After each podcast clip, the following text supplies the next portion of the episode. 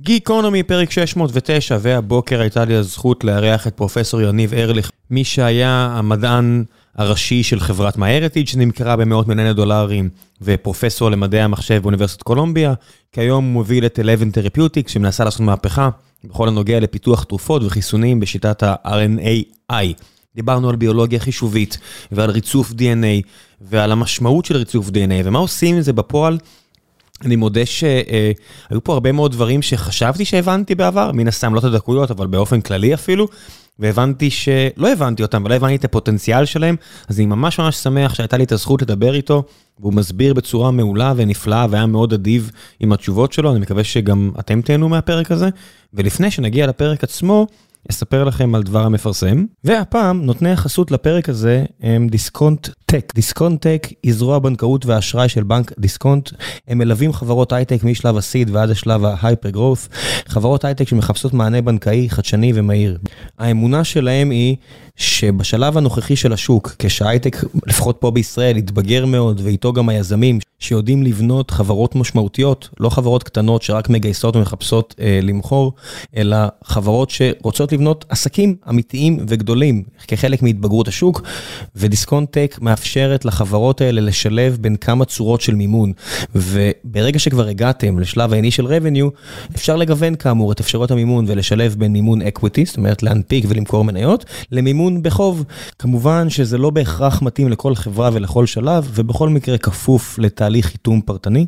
ויתרה מכך, הם גם מציינים ואומרים שהם רואים שבשוק האמריקאי חברות שמשלבות במימון equity וחוב, לעיתים קרובות, גם זוכות לוולואציות גבוהות יותר. אחד הדברים שמייחדים אותם, ובאמת הופכים את ההצעה הזאת להרבה יותר נחמדה, זה העובדה שבדיסקונט-טק אתם מקבלים personal portfolio manager, זה אדם שמציע שירותי בוטיק ייחודיים ואישיים לכל חברה. אותו אדם מלווה את החברה באופן אישי בכל שלבי הצמיחה. כמי שנתקל בכל כך הרבה קשיים עם הבנקאים והבנקים בארץ, אני יכול להגיד לכם שזה יופי של דבר, ובהחלט משהו שכדאי לכם לבדוק. וכיוון שעדיין מדובר על חוב והלוואות, מן הסתם חשוב לומר שאי עמידה בפירעון ההלוואה עלול לגרור חיוב בריבית פיגורים והליכי הוצאה לפועל, כי גם הייטק זה עדיין ביזנס. ועכשיו, לפרק.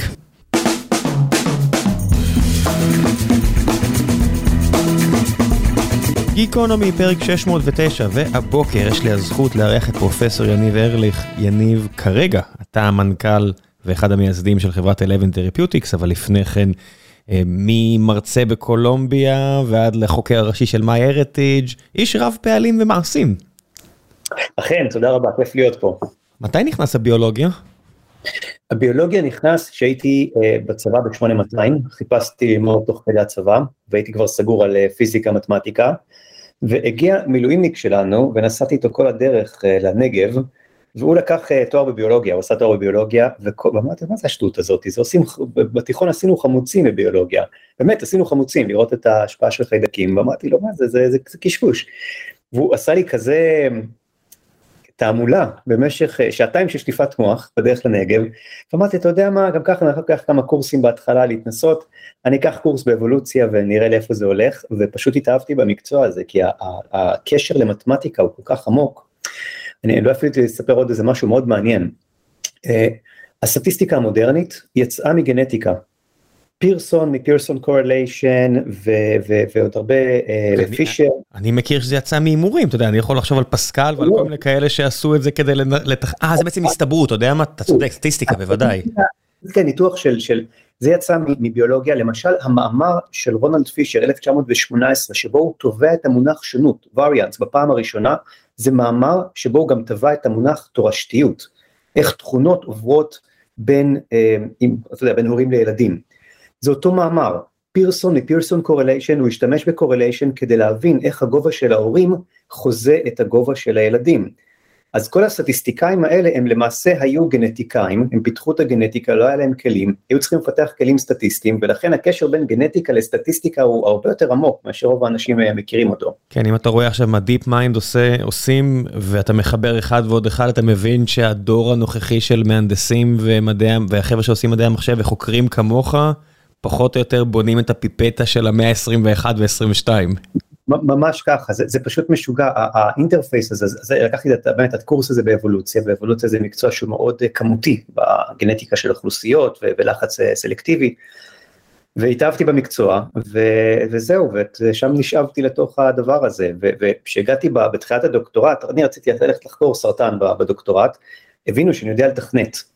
זה היה 2006 וזה הבום הגדול של אה, ריצוף DNA, שזה זה, זה גם משהו משוגע, ריצוף DNA בשנת 2001 עלה שלושה מיליארד דולר לגנום, היום זה עולה בערך 300 דולר, זה כמו שאנחנו נלך ביחד בהרצליה, באיפה שהמכוניות יוקרה, בשנת 2001, ואנחנו רואים איזה פורש כזה, ועכשיו אנחנו חוזרים ביחד ואני מוציא שקל מהכיס ואני אומר לו, תארוז לי עשירייה ועוד יש לי עודף מהדבר הזה. כן, מי שרוצה להבין את האימפקט זה כמו שנראה אה, יכולות קומפיוט, חישוב, ונראה, אתה יודע, תמיד יש את הקלישה הזאת של אה, המחשבים של נאסא, ואז אני אגיד את הקלישה הגדולה של יש לכם בכיס כזה, אבל אתה מבין את ההשפעה כשאתה הולך ברחוב, ואין בן אדם, כמעט, לא יודע, לפחות בישראל, שאני מסתובב, האמת שבדקתי את זה במספיק ערים בחו"ל, כולם בטלפון, מחזיקים את הטלפון, שומעים בטלפון, בואים בו, אתה רואה אותו על הגוף שלהם, הרוב פשוט מסתכלים בו. ההשפעה של המכשיר הזה על האנושות היא עצומה, ופה אנחנו מדברים על השפעה דומה, רק מהכיוון של הביולוגיה. שאגב, העלות, זאת אומרת אם יש המולס לא במחשבים, איך הקצב אה, הירידה במחיר המעבדים אה, במשך לאורך השנים, פה זה סופר מולס לא, זה יותר מהיר ממולס לא, מה שיוצר בעיה שבו אפשר לייצר הרבה יותר דאטה ביולוגי בכמויות, והמחשב בעצם, ה-CPU שלך, הוא לא מצליח להגיע לאותו מצב שהוא מתקדם מספיק מהר כדי לאבד את הדאטה, צריך גם אלגוריתמים יותר טובים, לא רק פשוט לזרוק עוד חומרה על זה. באיזה שנה התחלת ללמוד ביולוגיה? בשנת, אני חושב שרשמית ב-2001 לקחתי כמה קורסים, 2003 התחלתי את התואר בצורה שלמה, וכאילו להתחיל, רצתי על זה. כן. ראית גטקה לפני? ראיתי גטקה בשנת, אה, לא, ראיתי גטקה מאוחר, ראית גטקה אבל מה שגם מדהים בגטקה, אמ, שאנחנו עברנו את ב, ביכולות שלנו. אז מי שלא מכיר, אה, סרט מדע בדיוני, אולי דיסוטופי, אולי לא, תלוי איך אתם רוצים להסתכל על זה, שבסוף אה, הפרמיס העיקרי שלו, מעבר לאומה טרומן בתפקיד מעולה, ואיתן הוק בתפקיד אדיר, וידה ידה ידה, וסרט פנטסטי, זה היכולת של חברות, תאגידים, לחזות את הפוטנציאל האנושי באמצעות בדיקה גנטית מהירה, אתה מביא את הדם, למחרת יודעים הכל עליך, כולל ההסתברות לבעיות, מה הפוטנציאל השכלי שלך וכו' וכו', וזה כל החברה בעצם מבוססת על מזיווג אה, מבחינת אהבה, אין אהבה, זה רק מה הזיווג הכי טוב לפי הגנטיקה, והפוטנציאל התעסוקתי שלך, ואתה אומר שהיום אנחנו כבר מעבר לזה. אבל אני בנקודה מאוד ספציפית, אם, אם מי שראה את גטקה, יש שם בעצם מנסים הרי למצוא שם את אה, איתן הוק, הוא הגיבור, ומנסים הרי למצוא אותו, הוא משאיר, משיל DNA ו- ומנסים להבין שמי ה-DNA הזה, ובעצם מה שקורה זה, זה הבדיקות שהם עושים, הם רוצים לדעת האם מי שבמאגר, אותה סערה שהם מצאו ששייכת לו, למי היא שייכת, ובגלל שהוא לא במאגר שלהם, לא, זה לא משוייך, הם לא מצליחים לזהות שמי הסערה הזאת. היום אנחנו במצב מעבר למה שאפשר לעשות בגטקה. היום, מה שבעצם הם פספסו בגטקה, וזה חלק מהמחקרים שעשינו גם אצלנו אה, במעבדה, המידע הגנטי עובר דרך um, קשרים גניאולוגיים מאוד עמוקים. זאת אומרת, ה-DNA שלך, אתה חולק אותו גם עם בן דוד מדרגה שלישית שלך. שיש לך חתיכות בגנום, לא קטנות, שאתה חולק יחד עם אותו בן דוד מדרגה שלישית. עד, לא, עד לאיזו רמה? הרי הקלישה אומרת שאני חולק גם עם uh, סתם תולעת בין רגבי האדמה, אני חולק לא מעט DNA, בסוף כולנו יצורים חיים ויש כל מיני פונקציונליות שמתקשרות לחלבונים שכולנו צריכים. אז כשאתה אומר שאני חולק uh, מקטעי DNA עם בדודה שלי מברוקלין, שאולי מדרגה 4 שאולי פנתה עליי דרך שירות כזה או אחר, אולי מה הריטג' ואמרה, היי, אנחנו בני דודים מדרגה 4, ואני אומר, מה זה אומר? זה, בעצם נמצא מעל הרקע, זאת אומרת אם אני מסתכל על הרעש באוכלוסייה, לוקח משווה אותך אנשים רנדומליים, בבן דוד מדרגה שלישית אפילו רביעית, עדיין מצטבר סיגנל שהוא בעצם צף מעל הרעש, אני יכול להגיד, אני יכול לתפוס את הסיגנל הזה באמצעות אה, אלגוריתמים, אה, ובדיקה גנטית שהיום עולה כמה עשרות דולרים, שזה גם פסיכי. ואז מה שאנחנו הראינו, יצאנו מאמר בסייאנס על הדבר הזה, זה שאם אתה נמצא במאגר שלי ואני לא צריך, זאת אומרת אתה מזוהה, באת אהלן אני ראם, נתת את ה-DNA למאגר שלי ובאו עוד כמה אנשים אה, ואמרו אנחנו ככה וככה, אם עכשיו אני אמצא שערה של רוצח או של איתן הוק מגטקה, ויש לי מספיק, יש לי כמות קטנה מאוד של אנשים במאגר שלי, בגלל שיש לך בערך 300 בני דודים מדרגה שלישית, ו- ויחסים גנטיים כאלה, אני בסיכוי של מעל, אם יש לי בערך, אני מכסה 1% מהאוכלוסייה בישראל, אני אמצא את מרבית הבני דודים מדרגה שלישית שלך. זאת אומרת, אני מוצא שערה של בן דוד מדרגה שלישית של מישהו במאגר בסבירות די גבוהה. ובאמצעות השיטה הזאת היום תפסו את ה-Golden State Killer, שהוא אחד מהרוצחים הכי מתועבים אי פעם בארצות הברית, הוא, הוא רצח 12 אנשים, הוא אנס עשרות נשים, חלאת המין האנושי, ובאונס יש המון DNA שנשאר. אבל, אבל הבדיקות האלה הם לא, לרוב הם לא תמיד הכי מדויקות, כמו שאנחנו רואים עכשיו, למשל במשפט של רומן זדורו וכאלה, שזה לפעמים יכול להביא לך ראייה סטטיסטית, כמו שאתה אומר, בני דודים, דרגה שלישית, אבל זה לא מספיק כדי לשלוח אדם לכלא עד סוף חייו. אז, אז בוא, בוא נראה איך עשו את זה במקרה של, של ברומן זדור ויש בעיה אחרת, יש מעט מאוד DNA, כן, זאת אומרת קשה מאוד להפיק וגם השיטות שהשתמשו בהן זה לא השיטות הכי חדשות שקיימות. במקרה של ה-Golden State Killer הצטבר, המון DNA, ששמרו אותו במאגרים המשטרתיים, ניסו לעשות את הבדיקה כמו שעשו בגטקה, האם הבן אדם הזה במאגר, הוא לא בשום מאגר משטרתי. בשנת 2017-2018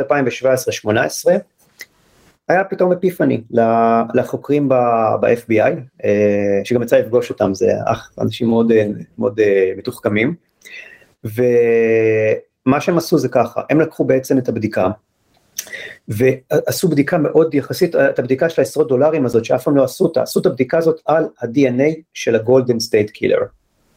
העלו אותה לאתר פתוח שנקרא GEDmatch, אתר מאגר מידע פתוח, שה-DNA בעצם אתה יכול, כל אחד יכול את הבדיקות שלו, עושה את הבדיקה MyHeritage או 23andMe או Ancestry, אתה יכול להעלות את הבדיקה הזאת למאגר, כדי לחפש את המשפחה שלך. והם העלו את הבדיקה הזאת למאגר של GEDmatch, כאילו הם מחפשים פשוט סתם, סתם בן אדם, והם מצאו בן דוד מדרגה שלישית בתוך המאגר. וישב שם צוות ב-FBI, לקח, הביא גניאולוגים, אתה יודע, כאלה חבר'ה זקנים כאלה שהם קצת אה, גיקים של כאלה של גניאולוגיה, וישבו במשך כמה חודשים ובנו עץ משפחה ענק. וניסו להבין מי זה יכול להיות, הם ידעו שהבן אדם הוא חייב להיות בשנות ה-70 לחייו, הוא היה בשנות ה-30 לחייו לפני 40 שנה, הם ידעו שהוא פעל בצפון קליפורניה, חשדו שיש לו רקע ב-law enforcement, וידעו שהוא גבר. וכשאתה עושה את ה... ועשינו בעבודה שלנו בסיינס, עשינו את הבדיקה, זה, זה מצמצם מהר מאוד את, ה, את העץ הגנטי, ברגע שיש לך את הכמה פרמטרים המאוד בסיסיים האלה. הם הגיעו לרשימה מאוד קטנה והיה להם מאץ' אחד, בן אדם בצפון קליפורניה, שוטר לשעבר, הוא, אוקיי, מעניין, הלכו אליו הביתה, ופשוט לקחו דנ"א מהידית של הדלת, ואז מצאו מאץ' מלא. ואז באו ולקחו אותו מה, מהבית, אה, היו צריכים, הוא בחור גדול, פשוט אה, הגיע איש של ה-FBI, שהוא בזמן שהוא הדר בחצר ועבד וניסה לשאול אותו איזה מידע לגבי מפה שהוא החזיק ביד, ותוך כדי שהוא הסתכל במפה הגיע מהר ון ופשוט זרקו אותו לתוך הוון. עכשיו, בכל זאת בן אדם בן 70, אני לא יודע כמה גדול, הוא עדיין בן 70. הוא איש חזק, איש גדול ויש לו נשק בבית, זה לא ישראל, שמסתובבים עם רובי שיער בבית, אז הם לא רצו שיהיה איזה התבצרות שלו שם. כן. אז ככה... אבל פה זה מקרה מעניין ש... ידעו, היה איזשהו שאריות DNA בזירה, או על גוף האישה וכו', וחיפשו משהו מאוד מדויק. מה קורה כשאנחנו מחפשים איזושהי ביטוי של ה-DNA, למשל, שמעתי לא מזמן איזה פרק, אני חושב, של רדיולב, על כלבת. אני תמיד הייתי במחשבה שכלבת זה מחלה של 100% תמותה. ומספרים שם על איזשהו רופא, שהמציא פרוטוקול משלו, של מישהי, ילדה שננשכה או נסרטה, כלבת, תודיעו להורים שלה שאין מה לעשות, והכי טוב שאפשר זה קחו אותה לחדר חשוך ותנו לה למות אה, עם כמה שפחות סבל, והרופא אומר, לא, אני לא מוכן, והכניס אותה לתרדמת, כי הוא ראה שבשלבים האחרונים של המחלה, הווירוס כבר עוזב את המוח ומתחיל לנדוד ללסת וכו' וכו', כמו שאנחנו, מי שמכיר, מכיר. והוא אמר, אם הווירוס כבר עזב את המוח, אולי נרדים את הילדה ונעיר אותה בהמשך, ואולי יהיה בסדר. והיה בסדר. זאת אומרת, ברור שיש נזקים מוחיים כאלה ואחרים, אבל היא, היא חיה חיים שלמים ונשמע כאילו מדהים, ואז ניסו לשחזר את הפרוטוקול הזה עם המון אה, חולי כלבת אחרים, לא ידעתי שזו מחלה שהורגת 60 אלף אנשים בשנה, זאת אומרת משהו באמת נורא ואיום, אה, כל שנה, ומתברר שהפרוטוקול הזה לא עובד על כולם. ועכשיו צריך להבין מה בגנים של המעט מעט אנשים שזה כן עובד עליהם, עוזר להם להילחם בכלבת, לגוף שלהם. איך מחפשים בתוך מיליארדי, מאות מיליארדי אפשרויות של צירופים של גנים, מה, איזה חלבונים קשורים למה שעוזר לגוף? מה, מה, איך מתחילים? כן, אז זה הצד השני של המטבע, זה נקרא רפואה מותאמת אישית. אנחנו רוצים להתאים את הטיפול הרפואי למייקאפ הספציפי של הבן אדם. הצורה שבה עושים את זה, זה מסתכלים על הגנום, אוקיי? ועושים את הבדיקה הזאת שאמרנו עולה בערך כמה עשרות דולרים, בואו נקרא לזה 50 דולר, היום אפשר להסתכל, לקבל סנפשוט די טוב של הגנום, לא את כל המוטציות, זה יעלה 300-400 דולר, אלא את מרבית המוטציות בגנום. למה הדבר משול? נכון שאנחנו עושים, אתה מכיר את המשחק על גל המזל, שאתה מראה רק כמה אותיות ואתה יודע להשלים את המילה, אז בבדיקה הזאת זה כמו גלגל המזל, אני כאילו מראה בתוך הגנום סנפשוטים של מקומות בגנום, ואם אני רואה מספיק, אז אני יכול להשלים את כל הגנום בסבירות מאוד מאוד גבוהה, מה ראיתי אצל בן אדם, כמעט הכל.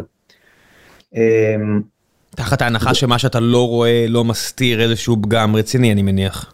נכון, אני, אני מפספס חלק מהמידע, זה פשוט המעט שמחזיק את המרובה, זה, זה הרעיון בבדיקה, וזה כרגע מה שעושים, כי זה פשוט, זה יותר cost effective, אבל עוד כנראה שאנחנו, אנחנו עכשיו סביב המעבר מבחינה טכנולוגית, שאנחנו פשוט נרצף את הכל כי זה יותר זול, אבל כרגע עד, עד לאחרונה זה מה שעשו.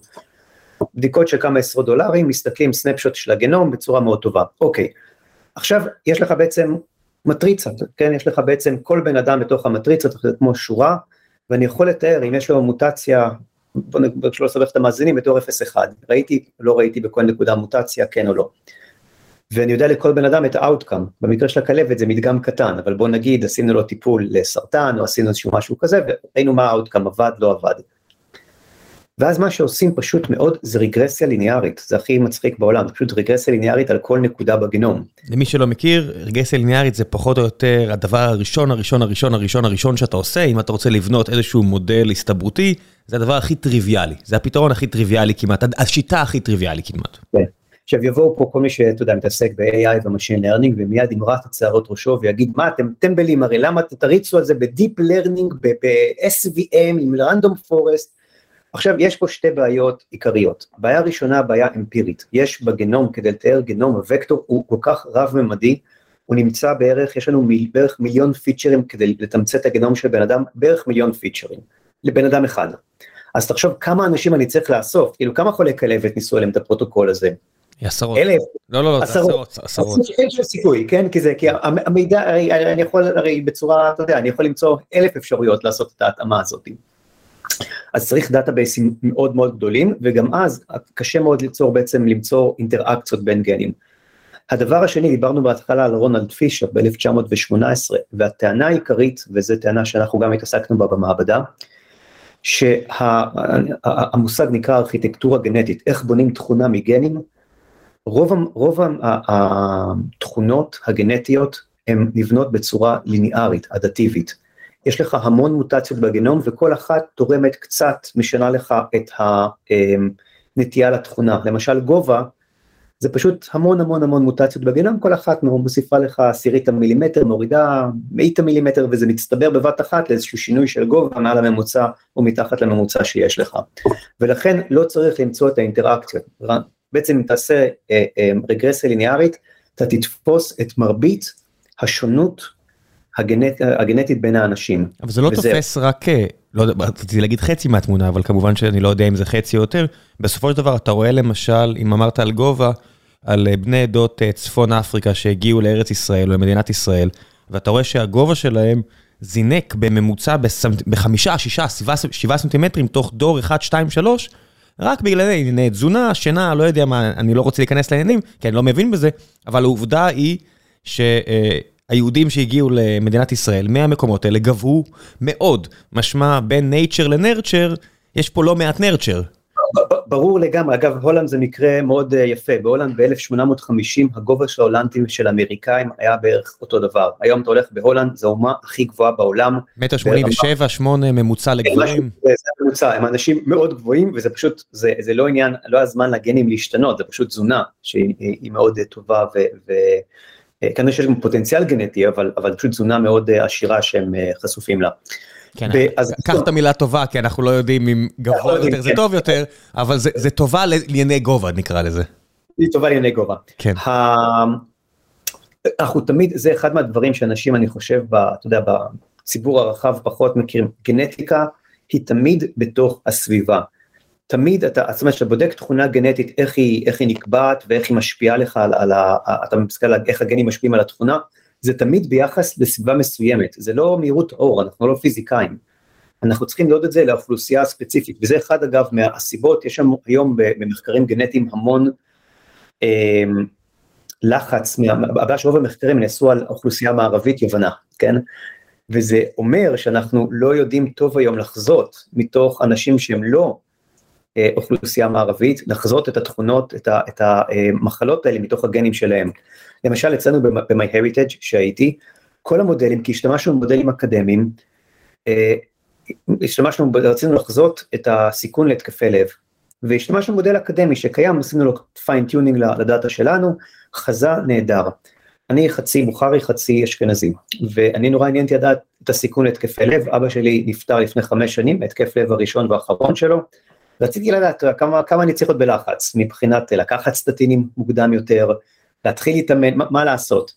וגילינו שאני לא, אני אפילו, כשאני חצי אשכנזי, המודל הוא לא נכון בשבילי, הוא לא מקוייל מספיק, והוא עלול לגרום לי לראות כאילו אני עם בסיכון הרבה יותר גבוה מאשר מה שאני באמת, כי ממש קצת חוסר קיול גורם לשינוי מאוד גדול. עד לאיזו רמה? עד לרמה שהרופא או הרופאה תגיד לך קח סטטינים, ובעצם ההמלצה הנכונה הייתה אל תיקח סטטינים ברמה הזו, של שאם יש לנו פונקציה מטרה של 0-1, הרי בסופו של דבר, אני מאמין שברור לכולם שהרבה מאוד מהעבודה של רופאים או רופאות היום, תיעשה כנראה על ידי אלגוריתמים 100 שנה מהיום.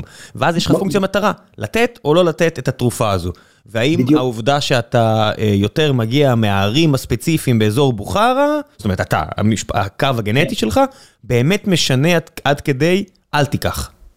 כן, כי, כי השוני, מה שקורה בשוני הזה, איפה זה, תיקח, אל תיקח, הרי זה לא באמצע העקומה הזאת, זה בקצה, אתה רוצה להגיד לאנשים, תיקח יותר מוקדם, כן, אם הבן אדם בסיכון הרבה יותר גבוה, שם, שם זה הכוח של האלגוריתם, נכון, שם אנחנו רוצים להגיד, אם אתה בסיכון הרבה יותר גבוה, תיקח.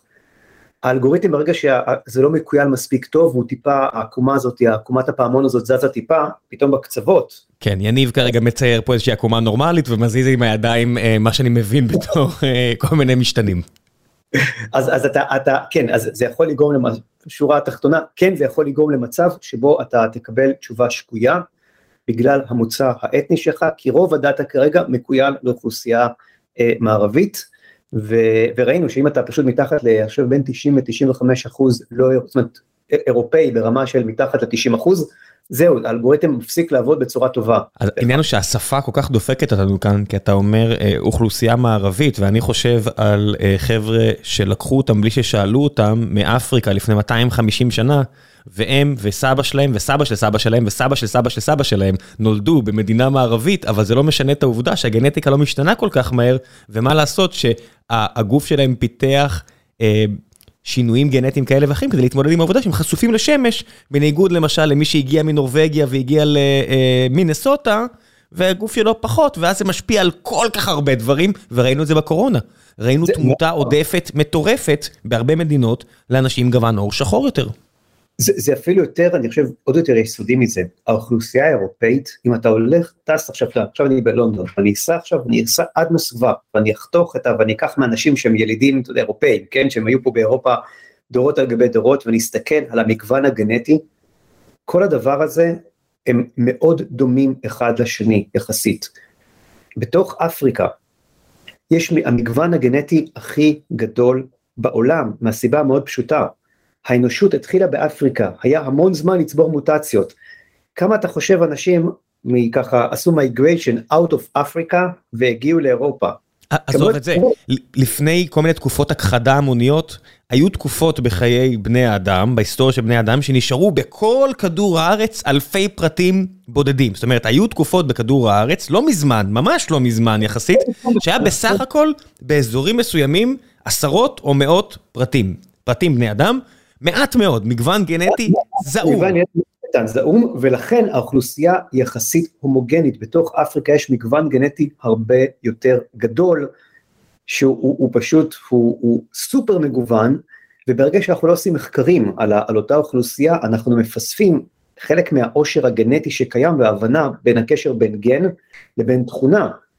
כי פתאום אם היה לי, אתה יודע, ב machine learning הזה שהסתכלנו, פתאום יש לי feature חדש, אני יכול להשתמש בו.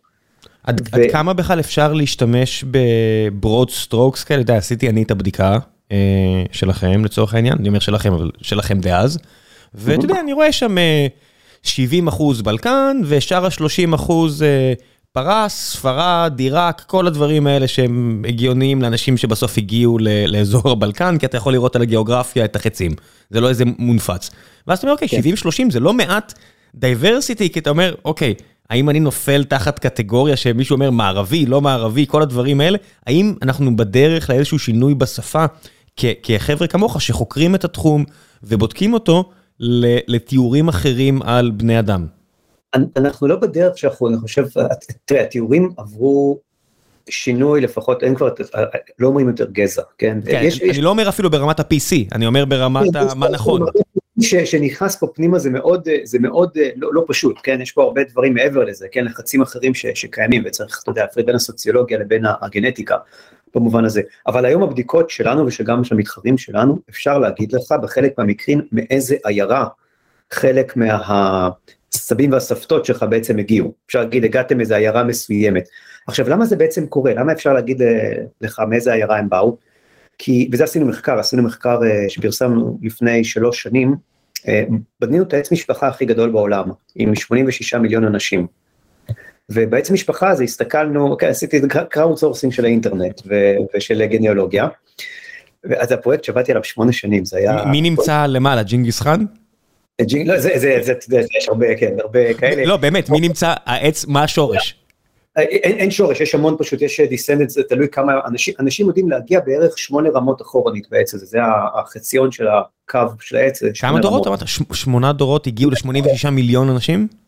אה, כן, זה ב, כן, להמון המון אנשים, ומה שמעניין בעץ הזה, זה קודם כל יש קווין בייקון בעץ הזה.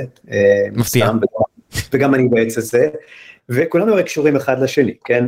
עכשיו, מה שיפה בעץ, היה לי את המיקום הגיאוגרפי של המקום לידה של הורים ושל ילדים להמון המון אנשים, יכולתי להוציא את המיקום ושמתי את זה בכזה לנקודת longitude ו latitude, להפוך את זה למספרים. והסתכלנו כמה אנשים בעבר המרחק בין הנקודה שבה הם נולדו למרחק שבהם הילדים שלהם נולדו. כי בעצם המרחק הזה קובע כמה גנים מתפזרים באוכלוסייה. אם אתה נשאר באותו מקום והילדים באותו מקום, הגנים נשארים באותו נקודה באוכלוסייה. כן, בגלל זה Tay-Sachs יכול להיות רק בכמה שטעטלים וזה מה יש. ממש ככה, ו- ועד 1850 המרחק שרוב האנשים, בעצם רוב האנשים התחתנו עם מישהו בכפר שלהם, זה היה המרחק החציוני ל- לרוב הזוגות שראינו, ועד 10 קילומטר לילדים שלהם. אנשים זזו מעט מאוד, ולכן גנים לא התפזרו המון באוכלוסייה. ולכן אפשר להגיד, אם מסתכלים על הגנום שלך, בחלק מהמקרים, הנה, אתה מגיע מהכפר הזה ולא מאיזה נקודה אחרת. כי אתה בעצם מסתכל על מוטציות ועל שינויים. זאת אומרת, כל הקסם הזה של לראות אה, את ה... את ה... מאיפה אתה, מה, מה המוצא שלך והכל, זה בעצם נגמר. זאת אומרת, אם עידן הגלובליזציה והיכולת לעלות על מטוס או סירה ולצאת בצד ולעקור את חייך כמו שאתה עכשיו מדבר איתי מאנגליה, ולפני חודשיים שהתכתבנו היית בישראל, זאת אומרת, היכולת לזהות לפי הגנים מאיפה אתה, is done, נגמר. it's done, וגם נעשו שינויים תרבותיים, פעם היה גם מתוך מקום מסוים לא מתחתנים. אתה יהודי אשכנזי, אתה מתחתן עם, עם יהודייה אשכנזית ברוב המקרים. יש הרבה פחות שחלוף של גנים בין, בין אוכלוסיות שונות, כן. היום התרבותיים האלה יחסית ירדו. כן, פה, פה זה כבר uh, למי ש... אתה יודע, בסוף לא סתם אמרתי גינגיס חאן, כי המונגולים הפיצו את זרעם ואף אחד, הם לא שאלו את הצד השני, כמו שהרומאים עשו, כמו נכון. שהלבנים עשו לשחורים שהם הביאו, ולכן יש בעצם הרבה מאוד אוכלוסיות מעורבות בארצות הברית, כי היה כל כך הרבה מקרי אונס, פשוט זה נכון. העובדה. אה, מחקר של אה, שי כרמי מהעברית ושל איציק פאר מאוניברסיטת קולומביה הראה ש-50% מהגנום האשכנזי הוא של האוכלוסייה האירופאית הלא יהודית באזור, שבעצם זה לאורך הדורות, זה, זה התערבב, כן, בגלל גם מקרים של, של אונס, מקרים של גם שהתחתנו ו... מן הסתם, אם אתה רואה אה, בן אדם מתימן ואתה רואה בן אדם אה, מ... לא יודע, מהפולין, אתה חייב להניח שקרו משהו בין 1492, או תדע מה, תלך ל... אלפיים שנה, באלפיים שנה, אם לא היה קורה כמו שאתה אומר, לא היה כזה שוני. אבל יש דבר הפוך, שהוא מאוד, הוא, הוא, הוא, הוא, לי הוא פיצץ את המוח, הוא, הוא פשוט מדהים.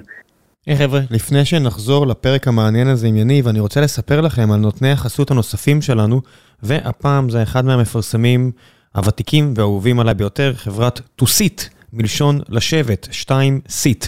מדובר כנראה בחברה הכי טובה שתוכלו למצוא בארץ לפתרונות ישיבה, וזה לא משנה אם אתם מחפשים עכשיו לרהט משרד של אלף עובדים, או שאת עכשיו עברת לעבוד מהבית ורוצה לשבת על משהו שמתאים לגב ולכיס ולטוסיק שלך. אז בחברת טוסיט תוכלו למצוא את הכל ובדיוק תפור למידות שלכם. חברת טוסית גם מייצרת את הכיסאות שלה בארץ וגם יודעת לייבא כיסאות מעולים מרחבי העולם. תגיעו לעולם התצוגה שלהם בבני ברק מול קניון איילון, דברו עם אנשי המקצוע שם, הם יודעים להתאים את הכיסאות הנכונים לאנשים שבאים לדבר איתם, ואם תגידו שהגעתם דרך גיקונומי, גם תקבלו הנחה של 25% על הכיסא הראשון שתרכשו, וההמלצה שלי... היא באמת, אם אתם מגיעים לרכוש מסה משמעותית של כיסאות, אל תוותרו על הפגישה איתם, תדברו איתם, פשוט מעולה, וזה לא משנה אם זה כיסאות המשרד שלכם, או כל מה שאתם צריכים לחלל המשרד בכל הנוגע לפתרונות ישיבה. חברה טוסית מאוד מאוד מומלץ לאדם הבודד ועד לחברה הגדולה. ועכשיו, בחזרה לפרק עם פרופסור ארליך, מקווה שאתם נהנים. כשמסתכלים על כהנים באוכלוסייה היהודית, כהנים הרי זה משהו שעובר מאב לבן, אני כהן לפי ה-oral tradition, אבא שלי אמר לי שאני כהן, הוא שמע מאבא שלו שהוא כהן, ואם אתה מסתכל, ה-Y קרומוזום עובר באותה צורה, עובר מאב לבן, מאב לבן, ויש מחקר שהראה של קארס קורצקי מהטכניון לפני 30 שנה כבר, שהראה שכהנים באוכלוסייה היהודית, 50% מהם חולקים איזשהו אב קדום אה, ב-Y קרומוזום שלהם, שחי בערך לפני 3,000 שנה. וזה משהו אה, פסיכי, וזה מראה כך. ואנחנו אנחנו מצאנו, עשינו מחקר אחר, אנחנו הראינו אה, שהרי גם שם משפחה עובר מאב לבן, מאב לבן, נכון? ואנחנו הראינו שאני יכול לקחת את ה-Y קרומוזום של בן אדם, ולשחזר את השם משפחה של גבר, ולשחזר את השם משפחה שלו בסבירות לא רעה בכלל, באמצעות חיפושים באינטרנט.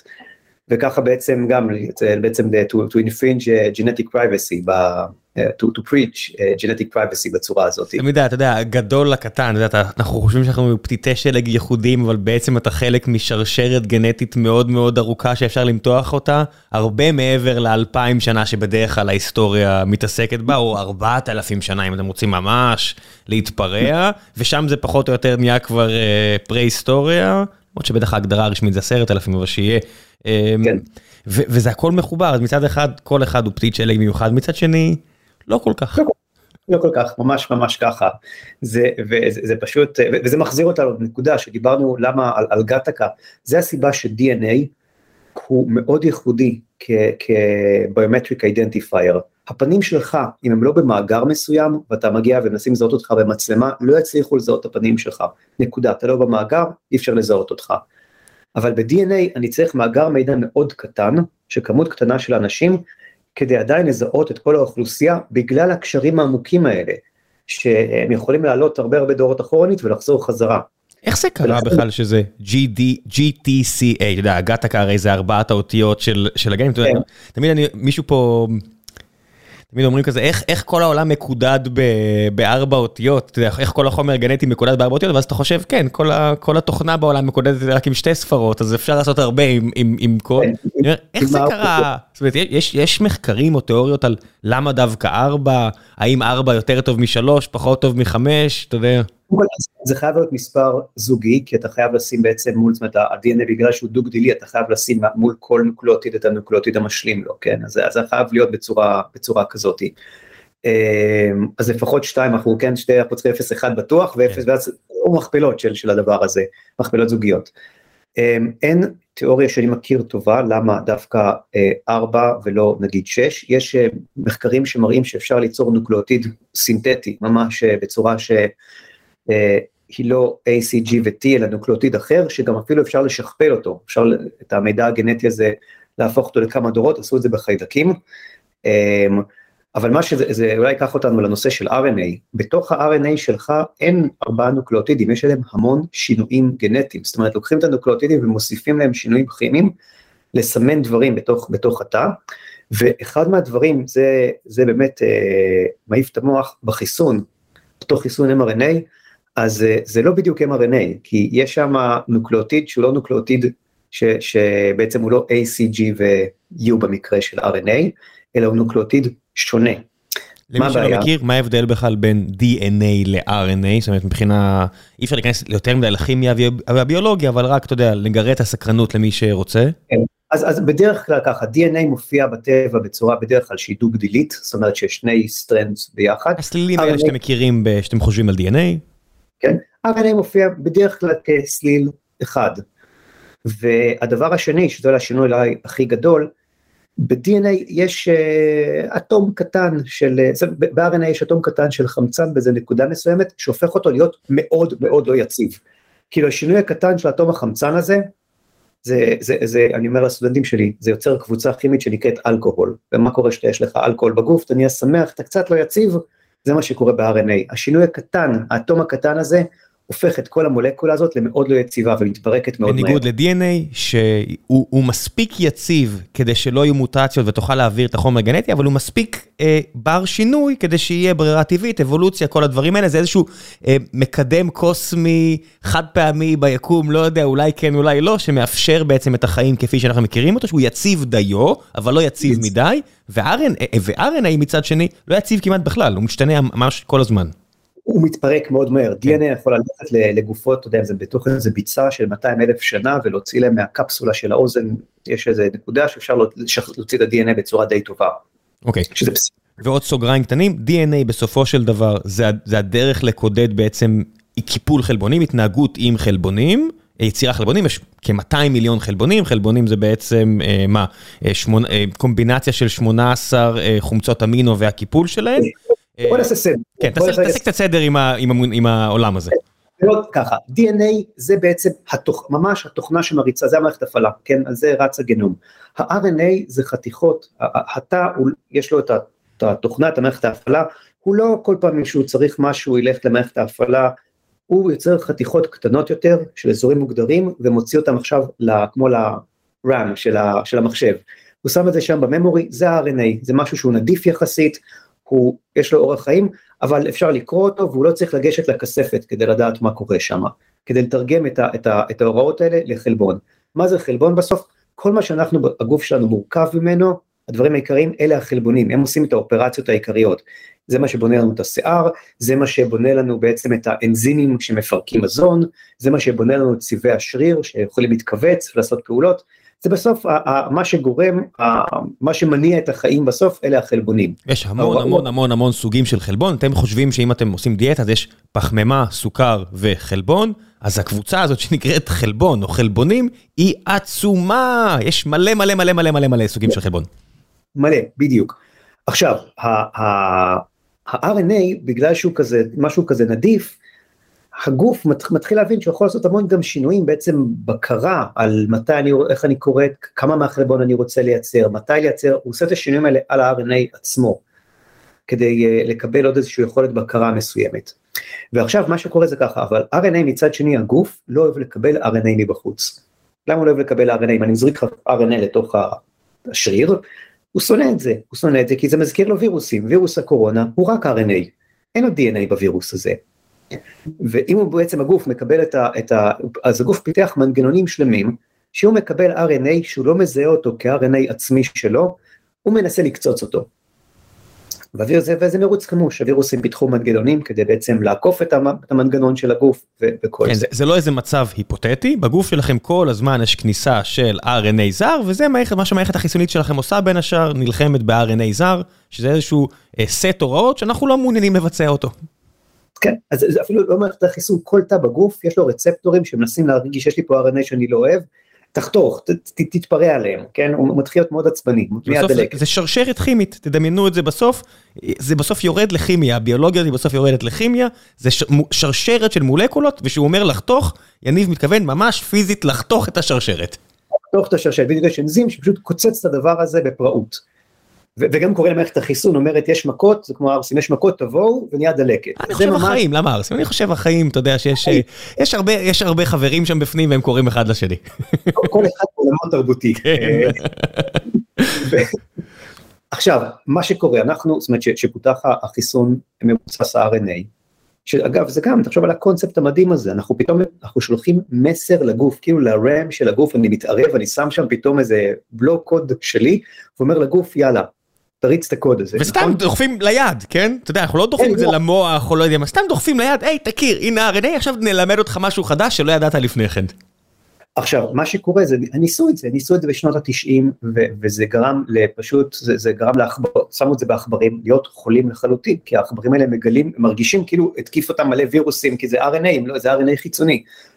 וזה לא יכל להיות תרופה בכלל עד שהגיע אה, קטלין קריקו אה, ודרו וייצמן שממש נפגשו ב, ב, על יד המכונת צילום ב-UPenn והם דיברו על ה-RNA ועל המחקרים של קטלין לגבי מה, מה היא עושה, ש- שזה היה תחום זניח לחלוטין, לא מעניין בכלל.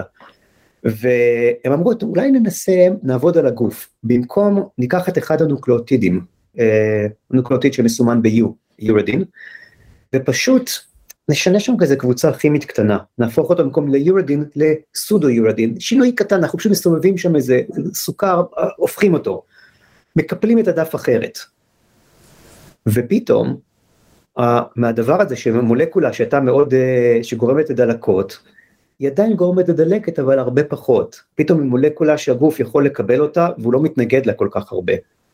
אלא הוא מתרגם אותה, היא הופכת להיות לח- לחלבון, במקרה הזה של הספייק, במקרה של החיסון, והכל מהשינוי הפצפון הקטן שהם עשו. והיא עדיין מתפרקת מהר. זאת אומרת, אם אתם חושבים שהזריקו לכם RNA, או לקחתם RNA, או נחשפתם ל-RNA, ועכשיו זה שינה אתכם, אתם אקסמן מעכשיו, לא, זה לא DNA, זה מה שקיבלתם נעלם ממש מהר. ממש מהר. Invisible ink, זה כבר לא שם. זה לא שם, זה, של, זה שלושה ימים בעצם, אחרי שלושה ימים זה, זה מתפרק כנראה לחלוטין, וזה נשאר מעט מאוד זמן בגוף, אבל זה נשאר מספיק זמן כדי לייצר כמות של ספייק, וזה נשאר מספיק זמן ובצורה שהיא לא אימונוגנית לגוף. וזה פשוט דבר, זה, זה דבר מאוד מאוד יפה, שאתה יכול לעבוד על הגוף, לעשות את השינויים הקטנים האלה, וליצור בעצם אה, בתוך הזיכרון, כמו הדרים, שאומרים לו, תשאיר את זה קצת יותר, זמן, אל תדרוס את הנקודה הזאת. יש כמות מוגבלת של זיכרון? בסוף הרי, אתה יודע, כמי שמכיר תוכנה וחומרה של 0 ו-1, בסוף יש כמות מוגבלת של זיכרון, אני יכול לכתוב, בסוף כמות מוגבלת, ועם כמה משחקים שאני אעשה בתור מהנדס חשמל, ואני אנצל כל ביט, כל ביט כן. יגיד לי משהו בביטמפ, עדיין זה מוגבל. איך זה עובד כן. בגוף? זאת אומרת, תיאורטית, הייתי יכול ללמד את הגוף להתמודד עם אין סוף מחלות, או שזה לא עובד ככה? זה, יש לך פשוט, זו שאלה מאוד יפה, אה, זה- זה- ואתה יכול לגרום למצב שבו אתה מציף את המערכת, כן, שאתה אין לך, כי בסוף זה, זה לא, בניגוד למחשב שיש לך CPU אחד שהזיכרון, אתה יודע, מנסה להגיע אליו, בגוף זה סדרה, זה, זה עיבוד שהוא מקבילי, זאת אומרת, אתה, אתה טריליוני בסוף, תאים, וכל תא לומד משהו אחד. זה, ובתוך כל תא יש אנזימים שבעצם אתה מתכנת אותם. במצב של ה-mRNA, של חיסון mRNA, אתה בעצם מתכנת את הריבוזום להפיק לך חלבון, ריבוזום זה, זה בעצם ה-CPU שהופך את ה-mRNA להיות חלבון, אתה מתכנת אותו מחדש עכשיו ולהגיד לו, לך תעשה את הדבר הזה, אם אתה תציף אותו בתוך ה-mRNA שלך, הוא לא יעשה את הפעולות הרגילות בתוך התא. מה, ש, אגב- מה שמתפוצץ לי השכל זה שיש אין סוף אפשרויות, אתה יודע, הייתי חושב על המחקר של, בסופו של דבר, הוא צריך ללמוד, כל תא כזה לומד, מפיק אה, מידע חדש ומשנה את ה... האם משנה העובדה, האם כמה ישנתי באותו יום, האם כמה אכלתי, זאת אומרת, בסופו של דבר, תהליך. הלמידה זה לא מכונה, זה יש הרבה רעש ביולוגי שם. מלא רעש, מלא מלא מלא רעש. אגב, במסגרת הדבר הזה, וירוס הסארס קובי 2 אחד מהדברים שהוא עושה, ממש אחד מהגנים שיש לו בגנום, גילו את זה במכון ויצמן, הוא ברגע שהוא נכנס לתוך התא, אחד מהגנים בעצם אומר לכל שאר היכולת של הגנום לשים דברים בתוך הרם, להדפיס את ה-mRNA הזה, הוא עוצר. הוא אומר, אף אחד לא נכנס לרם, רק אני פה. וכל מה שהוא מנסה, הוא מנסה להכניס דברים, מסג'ס חדשים לתוך הרם, לה- להוציא mRNA מתוך הגרעין של התא לציטופלזמה, הוא חוסם את האפשרות. הוא אומר, רק אני, ולכו כל השאר, לכו לעזאזל, ומשתלט על המכונה, זה מה שעושה אותך חולה. כן? איזה פונקציה ביולוגית מדהימה. זה, זה פשוט, אתה יודע, אנחנו אומרים computer viruses, זה הגיע מווירוסים אמיתיים, כן? כל הדברים האלה זה לא, הווירוסים של המחשב, אני חושב שהם אפילו יותר פשוטים לעומת המרוץ, אה, מה שקורה. ב- ברור, זה, זה נראה לי במאות סדרי גודל יותר פשוט. אם דיברנו מקודם על הכלבת, זה וירוס עם כל כך כל כך מעט קוד, שעושה כל כך הרבה דברים שאנחנו לא מבינים איך הוא עושה את זה, למה הוא עושה את זה, אתה יודע, זה... לגמרי. עכשיו, מה, מה יפה בדבר הזה, שעכשיו בתור, זאת אומרת, אנחנו בתור ביולוגים, אנחנו מנסים לחשוב, אוקיי, דיברת על ממורי, דיברנו על הדבר הזה כרכיב זיכרון, נכון? של... ואז אתה אומר לעצמך, אולי DNA זה אחלה רכיב זיכרון. אתה יודע, בוא, בוא נרגע נחשוב שנייה על הדבר הזה, כן? אתה מסתכל על ה-computer storage הרגיל, קודם כל יש לנו בעיה בתעשייה, תעשיית ה-storage, יש בעיה, אם פעם היינו רואים ירידה של year over year, 40% בעלות של רכיבי זיכרון, זה כבר לא ככה בעשור האחרון, זה ירידה הרבה יותר איטית, כי נהיה בעיה להמשיך למזער אותם, זה פשוט נהיה קשה. ומצד שני, כשאתה חושב על DNA, DNA קודם כל זה מולקולה סופר קטנה. אני יכול, על, על, על נוקלאוטיד אחד של DNA, על יחידה אחת של DNA, הרי זה שתי ביט. השתי ביט האלה, אם אני צריך לייצג אותם עכשיו על hard drive, אני צריך בערך פי מיליון יותר מקום על hard drive לעומת נוקלאוטיד אחד של DNA, זה כן. סופר קטן. כן, אתם בסוף הבנתם משהו בסוף אומר, יש פה שני ביט, שני ביטים יכולים לייצג ארבע אפשרויות, בביולוגיה כדי שנוכל לשמור את הארבע אפשרויות האלה בצורה יחסית, אה, יחסית יציבה, יחסית stable, צריך מעט מאוד חומר. כמות השערים הלוגיים שצריך כדי לעשות את זה אה, באלקטרוניקה, גדולה הרבה הרבה הרבה יותר. מיליון, כן? שש סדרי גודל, ריאלי לחלוטין. עכשיו, מצד של עוד, עוד דבר מאוד מעניין, תשמע, כל רכיב זיכרון שלך, אתה יודע, יש לי דיסקים של מה-90's של נירוונה, פעם הייתי cool וכל זה, הדיסקים האלה, אני לא יכול לשמוע אותם. דייב גרוהל עדיין cool, אני מצטער. הם, כן, אבל אני, אני פשוט... זה משהו אחר, זה בסדר. כן, זה בעיה אחרת. כן. והדיסקים האלה, הם כבר, אתה יודע, הם נשרטו, הם לא שורדים הרבה זמן, כל לא. הרכיבי זיכרון שלנו לא נבנו כדי לשרוד. DNA, אמרנו, אני יכול ללכת לגופה של 200 אלף שנה ולהוציא את ה-DNA שלה, זה מולקולה, היא בנויה לעמידות. והדבר האחרון זה החומרה. CD אתה, אני לא יודע, אין לי כבר קורא CD בבית, אני עכשיו יש לי איזה דיסק, אין לי איך למצוא אותו. יש לי קלטת וידאו שלי מהבר מצווה, וזה היה באמת, באמת בר מצווה יפה, אבל תשמע ראם, כאילו, לאימא שלי האחרונה לדעתי ברעננה שנשאר לה וידאו בבית. ותכף שהווידאו הזה יתקלקל, אין לראות יותר את ה... כאילו אני צריך ללכת ולשלם מלא כסף לאיזה מישהו כדי לקרוא את הדבר הזה. אבל פה אתה מדבר כבר על הממשקים, איך אני אה, ניגש למידע. מה, מה קורה בביולוגיה בנוגע לממשקים? הרי, אתה יודע, עם כל ה... בשנתיים האחרונות כולנו נהיינו ביולוגים חובבים, או לא כולנו, אבל מי שרצה, ואתה מסתכל שאפילו ברמת הממשק, אם אני רוצה אה, להעביר את הידע של ה-RNA לתוך התא, בין התא, יש גם שם המון המון סוגים. הממשקים לאורך השנים השתנו? הממשקים הם השתנו, אבל אני מדבר על ממשק אחר, אני מדבר על הממשק בין המולקולה, בין ה-DNA לבין המחשב. אתה מסכים איתי שהאנושות באלף אלפיים שנה הקרובות לפחות, אם האנושות תשרוד, יהיה ממשק כזה להעביר מ-DNA, מהרדור שנקרא DNA לתוך ה-CPU, כי צריך לקרוא DNA וזה לא ייעלם באנושות, לעומת ממשק שתעביר לי מ-CD לתוך מחשב שהוא ממשק שהוא... חד משמעית, ה-DNA לא הולך לשום מקום, כל עוד אנחנו פה והמדע הולך לכיוון שאנחנו רק רוצים להשתמש יותר ולחקור יותר, אז מן הסתם, לקרוא ולכתוב מ-DNA, קריספר היה, הנה תראה, קריספר כבר שינה, Cas 9 כבר שינה את האנושות, וזה רק שיטה אחת על איך לעשות משהו אחד, והיא כנראה תיראה לנו סופר פרימיטיבית עוד 50 שנה. יפה, אז, אז, אז, אז אני מקווה ששכנעתי אותך, אמרנו ככה, DNA מאוד קטן, סופר מיניאטורי, נשאר להמון זמן, והממשק אליו יהיה תמיד, ב, ב, ב, בכל זמן שהאנושות תחיה, אנחנו נצטרך את הממשק אליו. אז עכשיו, אפשר לחשוב על לשמור מידע ב-DNA, להשתמש בו כרכיב זיכרון, וזה משהו שאנחנו ועוד כמה מעבדות עשו, לקחנו סרט, מערכת הפעלה של מחשב קטנה, אמ, תמונות, אפילו אמזון gift card, כיווצנו את כולם, שמנו את זה, זה היה בסוף 2 מגה בייט, 2.1 מגה בייט. שזה מערכת הפעלה בזבזנית? לא, זה מערכת הפעלה מאוד קטנה, זה לא, אני יודע, אני פעם כתבתי, עבדתי מערכת הפעלה של 8 קילו ביט, אתה יודע. זה מערכת גרפית, זה ממש ממש כן. חמוד, קוליברי זה נקרא. ואת כל הדבר הזה בעצם הדפסנו על DNA, לקחנו DNA ופשוט הדפסנו אותו, סינטזנו אותו בצורה כימית, כן, בלי מפרה או מאיזה משהו כזה. ועכשיו אתה מקבל פשוט אה, אה, מבחנה קטנה, שבתוכה יש טיפת נוזל, והטיפה הזאת מכילה, הנוקלאוטידים פשוט מייצגים את כל הביטים שאמרתי לך קודם, בעצם את כל... המ... וה-DNA בתצורה החדשה שלו, אחרי שנגעתם בו ושיניתם את הצור... בסוף נגעתם בו, שיניתם אותו. הוא עדיין יציב באותה צורה? יציב לגמרי. לא רק שהוא, הראינו שאפשר לקחת אותו, לעשות ממנו, לשכפל אותו, כי כמו שהגוף שלך משכפל את ה-DNA שלך, אני יכול לשים את זה בתוך מבחנה ולשכפל. אז לקחנו את הטיפה, מתוך הטיפה טיפה יותר קטנה, שכפלנו את ה-DNA. שכפלנו את השכפול של השכפול של השכפול, ככה במשך עשר רמות שכפלנו. איזה, זה נשאר... כמות האפליקציה, אפליקטיבית, מה שאתה יכול לעשות עם זה, אני רק חושב, אתה אפילו נחשפתי לא מזמן לבעיה שעובדים עליה, שקשורה לאחסון פסולת רדיואקטיבית. איך אתה רוצה לסמן אלפיים שנה מהיום, שבאותו הר במדינת וושינגטון, אל תיכנסו. וכשאתה עושה את הדבר הזה, אתה אומר, אתה יכול לרשום באנגלית, אל תיכנסו, אבל מי אמר לך שיהיה אפשר לקרוא אנגלית עוד עשרת אלפים שנה, או עוד חמש אלפים? אתה רוצה להשאיר את המסר הזה בצורה שבה זה יהיה שם, ולא משנה מה יקרה לשלט, השלט יישאר. אמרתי, וואו, זו בעיה שלא הייתי חושב עליה בכלל שהיא בעיה, אבל היא בעיה. היא בעיה, ואחרי שעשינו בעצם את המאמר הזה, ועשינו את זה עם כל תיקון שגיאות מאוד יפה, שמתייחס ל imperfection בתוך DNA, זה היה פשוט יופי של כיף של מאמר. עשינו משהו חדש, אמרנו אוקיי, תחשוב רגע על כל אמצעי ה storage שלך. כל אמצעי ה storage שלך, הגיאומטריה שלהם היא סופר חשובה, למעשה היא מגדירה את השם. נגיד CD, compact disk, למה קוראים לזה compact disk? כי זה דיסק, כן. טייפ, למה קוראים לזה טייפ? כי זה טייפ, נכון? זה נראה כמו טייפ. סליל מגנטי, טייפ. בדיוק, סליל מגנטי, כן? hard drive הוא די קשיח, floppy disk, flops, כאילו התצורה היא כזאת שהיא היא, היא יציבה מאוד, אסור לגעת, אתה לא יכול לגעת בגיאומטריה של הדבר הזה.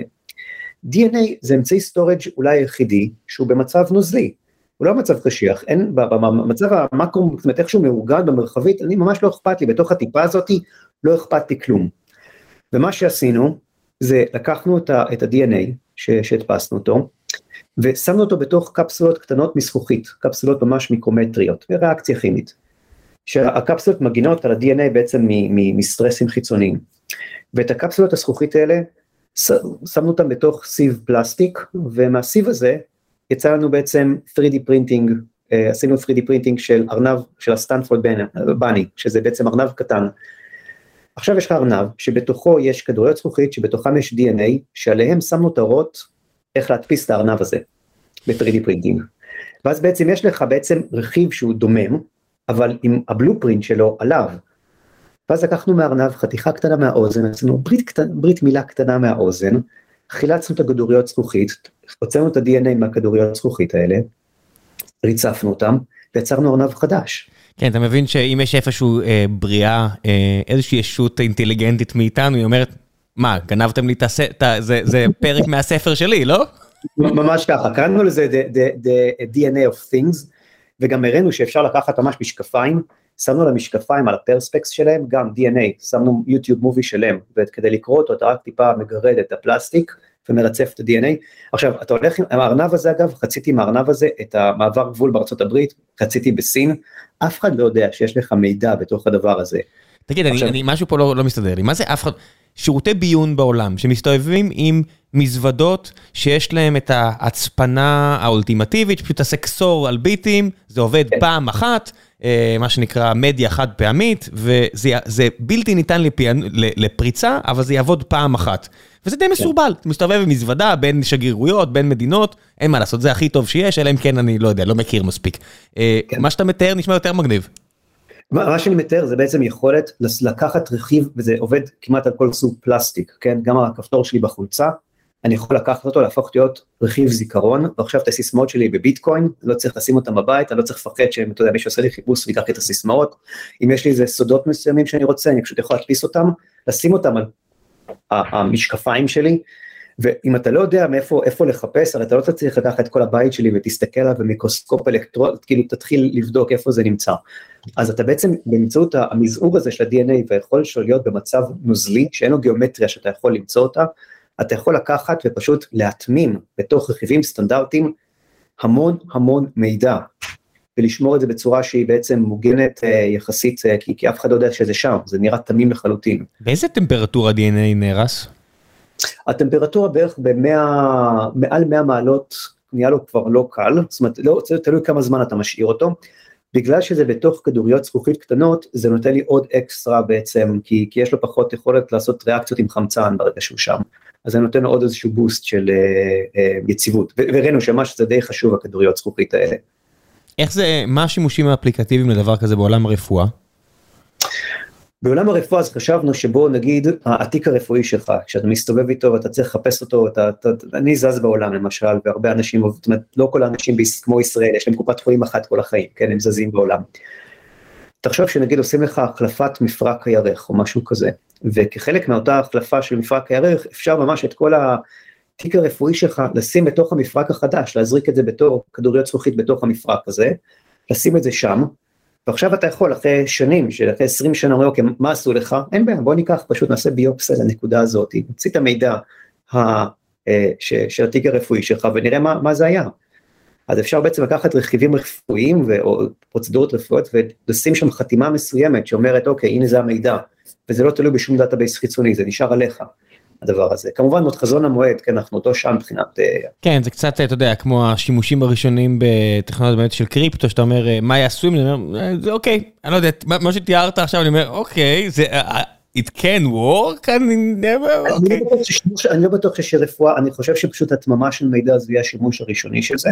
כן. דבר שני, אתה יכול ליצור רכיבים שבו הבלופרינט של הרכיב נמצא על הרכיב, כך שאם הוא נשבר לך באמצע, אתה פשוט יכול לדעת מה הרכיב, כן, אם, אם אנחנו מדברים על עולם שבו רצפי DNA הם ubiquitous ובכל מקום, נשבר לך איזשהו רכיב די יקר, אתה רוצה להגיד אוקיי, מה, מה, זה, איפה אני, מה זה הרכיב הזה אפילו, איפה אני מזמין אותו באי-ביי, אז אתה יכול ללכת ופשוט תוכל להוציא את זה מתוך הרכיב הזה. זה כיוון מעניין, כשאתה הלכת והקמת את החברה הנוכחית, מה בראש? זאת אומרת, השימוש... כן, לא, לא, לא אחד מהדברים האלה. לא, ברור לי שזה לא, אבל כשאתם מתעסקים ב-RNAi, שזה כן. תמיד ה-A וה-I קצת מקשה להגיד, בסוף אתם הלכתם על כיוון אחר לגמרי. הלכתם על כיוון יותר כן. מסורתי של פשוט רפואה. הוא, הוא, לא, הוא, הוא רפואה, אבל הוא לא אחר לגמרי אה, לחלוטין. מה שאנחנו מנסים להבין זה, דיברנו על אותם שינויים קטנים ב-RNA שגורמים למולקולה הזאת פתאום, לאותם ההדרים בתוך הרם, כן, שגורמים למולקולה להישאר הרבה זמן, להיות פחות אימונוגנית. אנחנו מנסים להבין את השפה הזאת. יש אה, היום עשרות שינויים אפשריים שאפשר לעשות למולקולה, ואם נגיד במולקולה הזאת כל נוקלאוטיד, נגיד יש לי סתם מולקולה קצרה 20 נוקלאוטידים, אז זה נגיד, בוא ניקח עשרה שינויים, 10 בחזקת 20 אפשרויות שאפשר לעשות את המולקולה. וכל אחת, אין לנו מושג היום איך היא, מה, למה היא גורמת, אין לי באמת את ה manual שאומר אוקיי זה מה שצריך לעשות כדי לגרום למולקולה להישאר הרבה זמן. ניסוי וטעייה. מה זה? ניסוי וטעייה, זה תמיד פיתוח חיסונים וכל הדברים האלה היה הרבה יותר אומנות מאשר מדע. ממש ככה, פשוט נוראי. אז אנחנו בעצם, יש לנו פלטפורמה שמה שהיא מאפשרת זה לעשות את הניסוי והטעייה הזה בסקייל ענק של מיליוני אפשרויות בבת אחת, ולקרוא את המידע הזה בצורה פרללית, בבת אחת. וזה בעצם, הוא מתבסס על חלק מהרעיונות שאמרתי על איך DNS storage עובד, ועל ריצוף, אה, ריצוף DNA, אנחנו עושים את זה בצורה הזאת. זה בעצם פלטפורמה מאוד רחבה ומנסה להבין את הקשר בין השינוי לבין הפונקציה שהיא גורמת. עד כמה מדע ביולוגיה מתקדם כדי שבכלל נוכל לבנות עליו לשימושים אפליקטיביים של זה. זאת אומרת, זה מרגיש שיש פה מרוץ בין הצד של המדמח, של מדעי המחשב, זאת אומרת, אנחנו בונים מודלים ויש לנו עכשיו מטנסר וכל הדברים, ועכשיו המתחרים שלו ו- ולא יודע מה, ומהצד השני, ביולוגיה. מה במרוץ הזה של מה כרגע עוצר אותנו? מה, מה מתקדם יותר? אמ, אני חושב שמה שעוצר אותנו זה הביולוגיה משתי טעמים. הראשון, כל המודלים היפים האלה, כן, ההצלחה של, אה, של דלי 2 וההצלחה של אה, GPT-3, היכולת לקחת המון דאטה, לקחת את כל האינטרנט, כן, ופשוט בוא נאמן את המודל עליו, כן, כן 180 בסוף... מיליארד input fields, כן. מגניב, בסופו של דבר זה, זה scale שהביולוגיה יורקת עליו. זה, זה, זה יורקת עליו, אבל כדי לייצר את ה data הנכון הזה, זה הבעיה, זאת אומרת, הבעיה כרגע זה ליצור, ליצור את ה-assay הנכון. את האיסוף data לייצר, וזה חלק מה שהחברה שלנו עושה, וזה גם מה שמיוחד בהמון חברות, הן חברות שמסתכלות רק AI, כן, הן אומרות נמצא data מה-publicly available ונאמן את המודל, אנחנו מייצרים את ה data בעצמנו, שזה לירוק ממש דם, כי, כי צריך, מה שתיארתי, הפלטפורמה הזאת, זה, זה, יש שם בעיות מכימיה אורגנית עד כדי מודל סל ביולוגי ובסוף זה הולך לתוך ה-AI, כן? ספר קצת, אתה יודע, זה הפורמט, ספר קצת, שתמיד שרואים כזה על זה החבר'ה של DeepMind ו AlphaFold וכל הדברים האלה, בסוף מקבלים את התוצר הסופי וכזה, או, קיפול חלבון וזה, ולא מבינים שמאחורי הקלעים יש מאות חוקרים שהיו צריכים לפתור בעיות, זה, זה כמו בפיזיקה, שאתה בונה מאיץ חלקיקים, בסוף יש בן אדם שצריך לוודא שאיזשהו מוליך למחצה יעבוד בטמפרטורות כאלה או כאלה, וזה יהיה הישג חייו. אז במה שאתם עושים, בסוף יש שורה של בעיות שהן... אתה יודע, לבן אדם מבחוץ זה יראה, כן, בסוף הם יפתרו את זה, אבל לא הכל, זאת אומרת, יש בעיות שאתם צריכים לפתור שהן לא טריוויאליות בעליל. נכון, וזה מוביל לטעם השני שהוא למה זה ביולוגיה זה קשה. כי כשאני מנסה דברים בביולוגיה, שאתה יודע, שאני יושב ואני מתכנת במחשב ואני צריך משהו, אני מסתכל, אתה יודע, Stack Overflow, pip install, מגניב, אה זה לא עובד לי, אין בעיה, רגע, מה כתבו על זה? אוקיי, אני צריך עוד חבילה, עוד pip install, מרים שרת באמזון, ב-AWS, והכל מהיר. פה אני אומר, אוקיי חבר'ה, יאללה, אנחנו צריכים את ה... בואו, זה לא עובד עם המולקולה הזאת, בואו נעשה מולקולה אחרת. אוקיי, מתקשרים לאיזה ספק, קודם כל עד שתופסים אותם, כן, זה, זה לא ה commodity, זה לא commodity רוב הדברים האלה, זה, זה boutique shop שעושים לך את, את זה, עד שתופסים את הספק למולקולה שאנחנו, ל, ל, ל, ליחידה הכימית שאנחנו צריכים, זה לוקח חודש עבודה במקרה הטוב, בדרך כלל אומרים לך זה חודש, זה לוקח חודשיים, זה מגיע אליך, צריך לעבור דרך קסטומס בחלק מה, מהמקרים, אה, וזה בסוף מגיע אליך, ואז רגע, נגיד אם זה טעים, הטעים עכשיו, ואי אפשר להתחיל לעבוד איתם, רגע צריך להוציא אותם מההקפאה, לתת להם יומיים רגע להתאושש, כי זה, זה, זה, טעים מנסים לחיות, הם לא, ממש לא אכפת להם מה שאתה רוצה לעשות. וצריך לעטף אותם, ואז מתחיל בעצם הניסוי, ואז אתה אומר, אה, זה לא המולד, זה לא מה שנכון, אנחנו צריכים לך להזמין חומר אבל אחר. המחשבה של מה נכון, שאתה עכשיו אתה רוצה לעשות ניסוי על מולקולה אחרת, זה מה, זה אינטואיציות, זה אה, ללכת על דומה למה שהכרנו, זאת אומרת, אני מנסה להבין איך כל המדע הזה, איך כל ההנדסה הזו עובדת, את ה-day to day. זה שילוב של, של uh, ידע, שאתה אומר לעצמך, אני חושב שאני יודע מה אני עושה פה, זאת אומרת, אתה, אתה מנסה המון פעמים, אנחנו בביולוגיה, אנחנו המעתיקנים הכי גדולים בעולם. אנחנו מסתכלים על מה עובד בטבע, ומנסים לקחת copy paste, כן, אומרים, גם בחיסון של ה-RNA המפורסם שקיבלת, כן, מה עשו בחיסון הזה? לקחו ככה, לקחו את ה spike, העתיקו אותו as is, מתוך המולקולה של, של ה-SARS-CoV-2, העתיקו את הגן, עשו איזה codon optimization, שם כן השתמשו ב-AI, אבל העתיקו ממש עם איזה codon optimization קטן. עכשיו צריך header ים למולקולה הזאת, לקחו header מגן שנמצא אצלך בגוף, שיודעים שזה גן שמתורגם מאוד מאוד טוב, שמו את זה במעל האזור של ה spike. כשהתכונה של המתורגם מאוד טוב זה כדי שבאמת החיסון באמת, שאני אזריק אותו במקום אחד בגוף, אבל באמת הכל ילמד, שהידע הזה יעבור לכל הגוף. חלבון, שהגוף, להגיד לגוף תייצר הרבה חלבון מזה, לגרום למכונה הזאת לקבל קדימות, כן, priority גבוה בתרגום, להגיד הריבוזום אני ראשון בתור. כן. אז, אז זה, ולקחו עוד איזה מגן אחר, העתיקו משם ושמו, ומעתיקים, מעתיקים ומחברים, זה מה שאנחנו עושים, כל, מה זה cloning? cloning זה העתקה. אנחנו רק מעתיק, ביולוגים אנחנו מעתיקים, ואנחנו פשוט מעתיקים המון יצורים חיים, מנסים להבין ומעתיקים. גם אני, אני מנסה להגיד, אוקיי, מה אני אעשה פה? טוב, אני אעתיק את זה מהנקודה הזאת, זה מהנקודה הזאת, זה מהנקודה הזאת, וננסה אם זה עובד. אממה, זה לא תמיד עובד. סינטזנו את זה, לא עבד. למה זה לא עבד?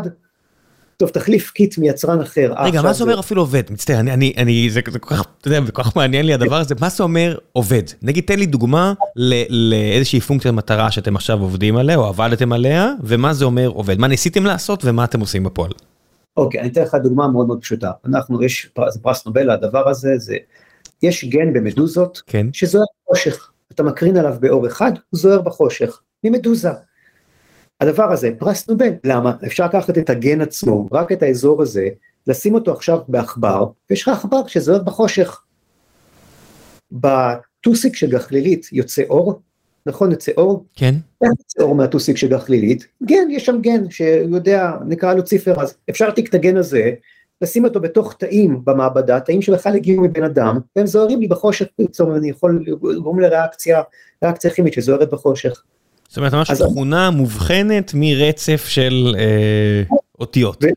כן, ולקחו את המדוזה ועשו מוטציות לגן, המדוזה זוהרת בירוק. עשו מוטציות בכוונה, ניסו, פשוט ניסו, אתה יודע, כמו, כמו טמבלים, הם עושים כל מיני מוטציות, אמרו, אה, יוצא אור אדום, אז עכשיו אני יכול לשים כבר שני גנים, אחד יהיה ירוק, אחד יהיה אדום. אז אני לוקח את הדבר הזה, שם את זה בתוך תאים, ועכשיו אני ב-RNAi מנסה לגרום לגן הזה לרדת, כי אני אומר, אני אומר, אני עושה לעצמי סימולציה, אני אומר, הגן הזה זה כמו גן המחלה שלי. זה גן המחלה, עכשיו אני, אני לא אעשה אלצהיינר בתוך תאים, אני פשוט שם את הגן הזה, ואומר, הנה, נגיד שזה גן המחלה שלי. הוא מאוד נוח לעבוד איתו, כי אני פשוט, הוא זוהר בחושך, אם התאים לא זוהרים, אז אין, אה, הצלחתי, כאילו, ניצחתי, הצלחתי להשתיק את הגן הזה. ואני מנסה פשוט לגרום לו לא לעבוד, אני פשוט מנסה מתכנת אנזים אחר, לחתוך אותו. זה מה שאנחנו עושים, זה התרופות שלנו. ואני פשוט מנסה לחתוך אותו, ואני מנסה להגיד לאנזים, להגיד לו במינונים, לשים מעט מאוד מהחומר שלי, במינונים מאוד מאוד קטנים, כי ככל שאני שם פחות, אני יודע שאם אני עדיין מצליח לחתוך, אני יותר אפקטיבי בתרופה שלי. יש false positiveים בתהליכים האלה שאתה יודע מישהו צועק במעבדה אני חושב שזה עבד ואז אתה מה אתה צריך לרוץ לשחזר את, ה, את, ה, את המתוד או את הניסוי. יש זה זה לפעמים קורה שזה עובד ופתאום זה מפסיק לעבוד לך זה קורה זה, זה עובד זה עובד כמה ימים וזה מפסיק לעבוד ואתה אומר אבל אבל למה? זה עבד כל כך טוב. כאילו אתה יודע אינסטול זה לא מפסיק אתה יודע יש לך את בדוקטור שלך זה לא מפסיק כאילו ואם זה מפסיק אתה עושה restart נכון? זה כאילו טוב כאילו fuck אני הולך לעשות קפה עכשיו תעשה restart ונראה אם זה חוזר. וזה רוב מ-90% הרי נפתר. פה זה פתאום מפסיק לעבוד אבל למה זה הפסיק לעבוד לך? ואז אחרי שבוע אתה מגלה שהתאים המסכנים האלה קיבלו זיהום כי גם אתה שאתה עובד עליהם ואתה מנסה להיות הכי סטרילי היה לך איזה יצור קטן עליך איזה מייקופלזמה מחורבנת נכנסה פנימה לתוך התאים, הם חולים, ופשוט לא עבדו כל הזמן, הם פשוט התחילו למות מאוד מאוד מאוד, מאוד לאט. ועכשיו צריך לזרוק הכל, פשוט לקחת הכל, כל המקרר, כאילו כל האינקובטור, הכל לזרוק לפח, לטהר אותו, להתחיל שוב. וואו. זה תהליך שהוא מאוד שונה כמישהו שמגיע ממדעי המחשב, ורגיל, אתה יודע, pip install בחיים שלי mostly, זה, זה תהליך מאוד ארוך. מה, איזה כלים השתנו בתקופה האחרונה שבכל זאת אה, מאיצים או נותנים לנו יותר תקווה, כי בסוף חברות כמו שלך, תלך לבוסטון, זה נראה כמו שבתל אביב יש פה אלף חברות, אתה יודע, StreamElements ואחרות שעושות דברים לעולם ה entertainment וכאלה, אז שם זה לעולם הביולוגיה. זאת אומרת, עובדתית, משהו כן קורה. אז מעבר ל PyTorch שסגר לנו, אז כמו שאמרת, במודרנה, הם עשו את הניסויים שלהם כדי למצוא את הגן הספציפי, זה ירד מפעם, היה לוקח לנו עשר שנים, עכשיו לוקח עשרה חודשים. כן. אז יש לנו עכשיו PyTorch ואנחנו יודעים לאמן רשתות ואנחנו יודעים בעצם לבדוק דברים בצורה הרבה יותר יעילה ולמצוא את מה שאנחנו מחפשים. זה אחד, כלים של מדעי המחשב. ואנחנו יודעים ש CRISPR Cas 9 מאפשר לנו לעשות שינויים, בסוף באמת שינויים במקטעי DNA. נכון? בצורה מאוד יציבה ונוחה וסקלבילית. אז זה שני כלים שאני מכיר, אחד לא נובל, אחד כן נובל, כי מה לעשות, אין נובל לכלים במדעי המחשב. איזה עוד, ש... איזה עוד התפתחויות קרו בעשר שנים, עשר, עשרים שנה האחרונות, שבאמת מאפשרים לך לעשות את העבודה שלך? אני, אני אגיד, זה אולי מפתיע, זה היכולת לרצף DNA, היא שינתה לא רק את גנומיקה, היא שינתה הכל. אם אתה, מקסוול, לפני 120 שנה, פיזיקה 140 שנה, אמר... ש... משוואות מקסוול? כן, כן, שבעצם אמר שאם אתה, כל המטרה של, של בסוף של אה, פיזיקה זה to reduce the problem of nature into math, כן, אם אתה יודע לייצג את זה כמשוואה, פתרת את הבעיה, נכון? כן, ארבע המשוואות האלגנטיות שאי פעם נוצרו, מי ש... אם, אם יש אלוהים, הוא הביא לבן אדם הסקוטי הזה נשיקה על המצח, ויום אחד היה לנו הבנה של אלקטרומגנטיות. אז, אז בביולוגיה, אם אני יודע לייצג את הבעיה שלי, את הבעיה הביולוגית, כבעיית ריצוף DNA, הבעיה פתורה. אם אני יודע לקחת, לא משנה מה אני מסתכל, אני מסתכל לראות אם יש לי איזה מחלה, בסוף אם אני יודע להוריד את זה לבעיה של תרצף לי DNA. מה זה בעצם אומר? אז אני עכשיו מבין שאולי אני לא מבין. אבל, אבל הבעיה פתורה כי הריצוף הוא כל כך כל כך זול, הוא כל כך קומודטי, וברגע, בנקודה הזאת זה עובר למחשב, ברגע שעובר למחשב, אנחנו, החיים שלנו שלווים וטובים, נכון, זהו, גמרנו, כבר לא צריך לחשוב, הדאטה שמור. אז אוקיי, מה, מה זה אומר? אז, אז דיברנו בהתחלה על בעיות שבו נסתכל על הקשר בין הגנום שלך לבין מחלה, זה טריוויאלי, נכון? אה, יש לנו למשל אה, בביולוגיה, אני אתן לך דוגמה, רוצים לדעת, רוב התרופות שאנחנו משתמשים בהן הן לא בנויות הרי על DNA או RNA, כן, אקמול ודברים כאלה זה מולקולות, פשוט מרחביות קטנות מאוד.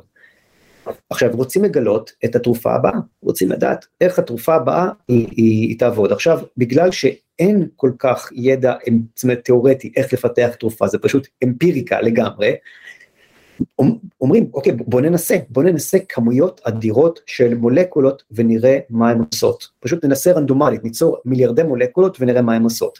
אז קל מאוד לייצר מיליארדי מולקולות בצורה רנדומלית, זה משהו שמאוד קל לעשות. ופשוט מנסים לראות במולקולה, אם המולקולה נקשרת לאתר מטרה של חלבון, אנזים מסוים שאנחנו רוצים נגיד לעכב, אם היא נקשרת לנקודה הנכונה, בעצם זה מציע שזה יכול לשמש כתרופה, ככה זה עובד. אוקיי, איך נדע? זה תנאי בסיסי לתרופה בעצם, שהמולקולה יודעת כן. להשפיע על חלבונים. על חלבון ובנקודה מסוימת, אוקיי, עכשיו לייצר המון חלבון אנחנו יודעים לעשות, לשים המון מולקולות עם החלבון יודעים לעשות, ויש בעיה של גילוי, טוב איך נדע? בסדר, נתפס, המול... החלבון תפס משהו. איך אתה יודע בסוף מה המולקולה הקטנה הזאת שהוא תפס? אין לנו דרך לבדוק אותה. מה היא עושה? זאת אומרת, כשאתה אומר לבדוק, מה, מה, מה ההשפעה שלה? מה ההשפעה, מה החומר הזה, אותו חומר שסינתזנו בצורה רנדומלית, עשינו מרק של מלא מולקולות, מיליארדי מולקולות. אה, אתה אומר הבדיקה היא אפילו לא חד חד ערכית, זה לא שלקחנו מולקולה א' עם החלבון הזה, מולקולה ב', לא, זה לוקחים המון מולקולות, המון חלבונים ורואים מה תפס, עכשיו אתה צריך להבין מה מבין הדברים ששמנו במרק בכלל היה מה שאנחנו רוצים לבדוק. עיבוד מקבילי, זה ביולוגיה, עיבוד מקבילי, אנחנו עושים הכל בתוך one pot, אם אתה יודע לעשות את זה, זה, זה פותר לך את הבעיות בחיים, אתה לא בודק אחד אחד, אתה פותר הכל בשם מרק, בודק מה יוצא. אוקיי, המולקולה תתפס עם החלבון, טוב, הצלחנו לבודד את החלבון, מה המולקולה? כאילו איך אני עכשיו בודק את זה? אז מה עשו אנשים חכמים? אמרו אוקיי, ניקח את המולקולות הקטנות, וליד כל מולקולה שאנחנו מייצרים אותה, אנחנו נייצר DNA, חתיכת DNA שהיא סינתטית לחלוטין, וה-DNA הזה הוא כמו ברקוד מולקולרי, הוא אומר מה המולקולה הזאתי. ו-DNA בגלל שהוא חומר יציב מאוד, אז אפשר באמת להשתמש בתור ברקוד מאוד יעיל. לא רק שהוא חומר יציב, אני יכול לרצף אותו, יש לי ריאקציה. הבנתי. DNA. אז, ואז... אז, אז זה מעבר ל, להבין בעצם את ה-DNA האנושי או של חיות, היכולת שלנו לרצף DNA בעצם מביאה לנו הרבה מאוד יכולות מבחינת השימוש בביולוגיה. זאת אומרת, היכולת ליצור ביולוגיה, לחקור ביולוגיה. בדיוק, בדיוק, אני יכול להסתכל על הדברים האלה. עוד דבר שעושים היום, רוצים לדעת איך אה, תאים בגוף מתפתחים. רוצים לדעת, אוקיי, מהשלב העוברי, בכל שלב, איך זה מתפתח, זה חשוב לנו להבין את הביולוגיה, איך בונים בן אדם, איך בונים חיה, הדבר הזה, אתה יודע, איך מ... כאילו מתא אחד נהיה יניב או נהיה ראם. כן. איך זה קורה הקסם הזה? ואחד מהדברים שעכשיו משתמשים בריצוף DNA זה עושים, זאת אומרת כמו תהליך של, של מוטציות בצורה אה, מתוכנתת מראש, ויוצרים בעצם, כל תא יוצר סדרה של מוטציות, כל תא קדמון יוצר סדרה של מוטציות שיורדת ומחלחלת למטה בעץ הזה של ההתפתחות שלך, מתא אחד, זאת אומרת אם הלכת לאיזשהו, זה נקרא lineages, הלכת לאיזשהו קו שהולך ליצור למשל את מערכת העצבים המרכזית, אז כולם יקבלו מוטציה מסוימת, אחר כך אם יצרת מבנה במוח מסוים, כולם יקבלו מוטציה מסוימת, וכך אתה יכול להתחיל להבין את הקשרים בין תאים בגוף, איך בעצם הם נוצרו.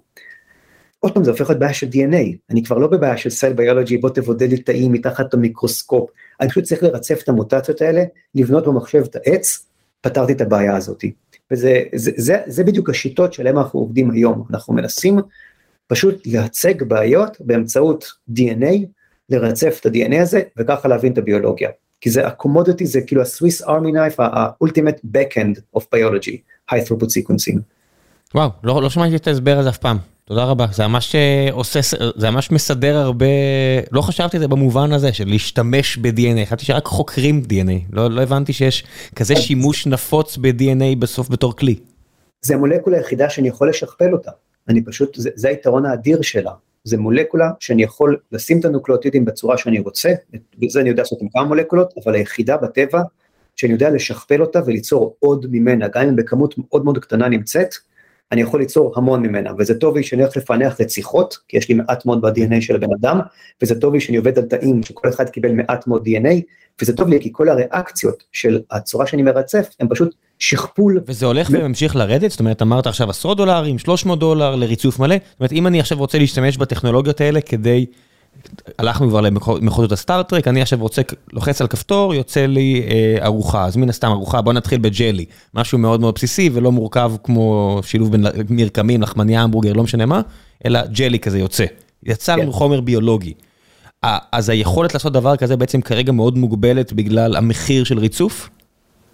היכולת מוגבלת, אני חושב, בגלל אה, שתי פרמטרים. הראשון, המחיר של הדבר הזה הוא עדיין גבוה, גם המכונה אגב היא מאוד יקרה, זאת אומרת המכונה אתה קונה אחת מהמכונות הגדולות של, של חברת אילומינה שהיא המובילה בתחום, היא עולה מאות אלפי דולרים עד מיליון, זה המכונות הגדולות שלהם.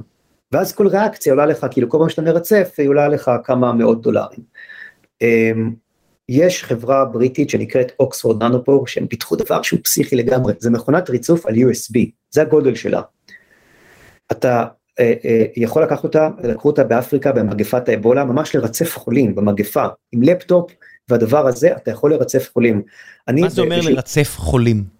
אתה לוקח את האיבולה, דוגם את הבן אדם, רוצה לדעת עכשיו איזה strain של איבולה, איזה זן של איבולה יש לו. כדי לבדוק בעצם אה, אם הוא חולה או לא חולה, ואם הוא חולה מה נעשה לו, כי אם זה לא האיבולה שאנחנו מכירים אז אולי הטיפול שונה? זה, זה, זה לא רק זה, זה כדי להבין את שרשרת ההדבקה, לפי ה strain אתה יכול להבין כאילו מאיפה הגיעה השרשרת ההדבקה וגם יש מוטציות, כל מה שאנחנו עושים ב SARS-CoV-2. ועכשיו באפריקה אתה לא יכול להביא מכונה של מיליון דולר, ל, ל, ל, זה שדה באפריקה לא תצליח להביא. ב, אפשר ממש בלפטופ, USB, כזה קשר אינטרנט עם לוויין, אתה יכול עדיין לרצף, לרצף טוב. ואני עשיתי את זה באוניברסיטת קולומביה, הבאתי את המכונה לסטודנטים שלי ממש לכיתה. ובעצם לקחנו את המכונה וריצפנו, אה, ה post-doc שלי אחרי הצהריים, הביאה להם את ה-DNA את ה, מה שהיא בודדה מארוחת הצהריים שלה, והתרגיל שלהם היה לדעת מה היא אכלה, היא אכלה סלמון, היא אכלה עגבניה, ריצפו את זה וניסו להבין מה בעצם היא אכלה, על מכונות במחשב שלהם, בלפטופ שלהם. אני שומע אותך ורק חושב שאם פעם חשבתי, נגיד פעם לפני שעה, אה, חשבתי שצריך לדאוג שכל אה, ילדה מכיתה, ילדה וילד מכיתה א', לומדים לקודד כמה שיותר מהר כדי שזה יהיה שפה שנייה. זה נראה לי כאילו ב-2022 חייב חייב חייב לדאוג שביולוגיה תהיה שפה שנייה שלישית גם כן. זאת אומרת, לא הבנתי עד כמה זה אולי חשוב, כי בסוף בלי השליטה, כמו במדעי המחשב, בלי השליטה בבסיס, החוסר יכולת שלך באמת לשנות משהו, להבין משהו, הרבה פעמים הוא כן משמעותי, עד שלא יתפתחו הכלים האלה עוד עשרות שנים מהיום, שעשו אבסטרקציה לביולוגיה.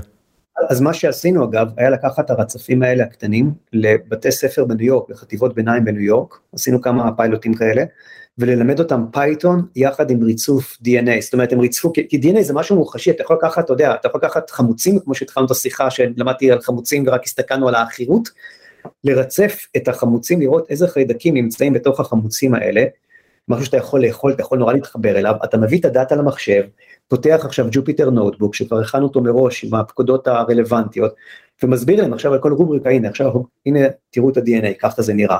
בואו ננסה עכשיו לנקות את הרעש, בואו ננסה לפלטר חלק מה sequences, בואו ניקח אותם ונראה מה יש בתוך ה-DNA הזה, הרי זה הכל public databases.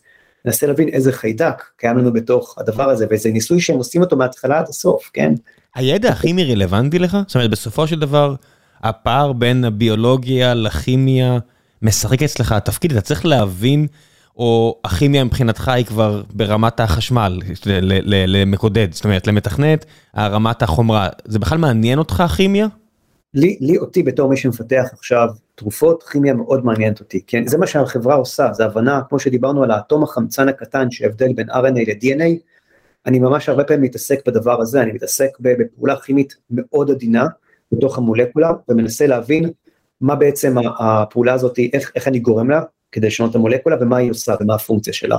אז אותי הכימיה מאוד מעניינת, אבל אותי גם דברים בכלל, זאת אומרת אני אוהב להגיע כל השרשרת, כן, וכל ה-7 layers of biology הזה. כן, אבל בסוף אתה יודע, אתה חייב, כשאתה עושה משהו ביום יום, אתה חייב בסופו של דבר, מעבר לעניין אישי, להתמקצע כחברה, זאת אומרת, בעולם הטכנולוגיה זה ממש נהיה נורא קל, זאת אומרת, זה נהיה מאוד formatized אה, ל...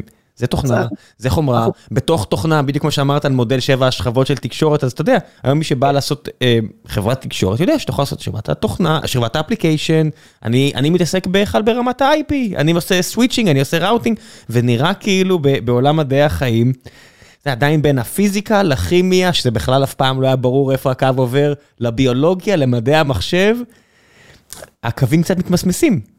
זה, זה הגדולה של מדעי המחשב, שהיכולת לעשות אנקפסולציה ואבסטרקציות לדברים גרמו ל... אתה יודע, זה, זה הכוח של הדבר הזה. אבל בביולוגיה אין באמת את היכולת לעשות אנקפסולציה, התאים האלה שהם עובדים בתוך המבחנה, הם לא מבדילים בין הכימיה לפיזיקה לביולוגיה, מבחינתם זה היינו הך. אני לא יכול לעשות את ה... את ה להגיד אוקיי, מפה זה לא הלייר, כאילו שמו לי API, אני עובד על ה-API הזה. אין API באמת, אני יכול במוח הקטן שלי להגיד, טוב, אני לא מתעסק בנקודה הזאתי, אבל כי ברור שהיא רלוונטית לתאים, או לפונקציה הביולוגית. מדהים. טוב, קצת אה, שאלות מן הקהל. אמ, בפורום אחרי הסם של גיקונומי מחכות שתי שאלות, ואז בטוויטר כמה שאלות, בוא נראה למה נספיק. אמ, דניאל יצחק שואל, האם זה מעשי להאיץ תהליכי אישור תרופות חיסונים, ולא רק בגלל אירועים כמו קורונה, שהיו לוקחים מספר שנים לא מבוטל? כן, אבל בזהירות. אגב, חלק גדול מהיכולת ל, ל, ל, לזמן שלוקח את ההליך, הוא לא הפיתוח הפרה-קליני, הוא לא הפיתוח שאני נמצא בו, איך למצוא את התרופה, הוא פשוט לנסות את זה על בני אדם. והיכולת וה, לגייס אנשים למחקרים קליניים, היא, זה, זה תהליך מאוד מסובך, ויש חברות שהיום מתעסקות ממש באיך להביא את הבן אדם הנכון לקליניקה, כי בחלק מהמחלות הנדירות פשוט קשה להגיע לאנשים האלה.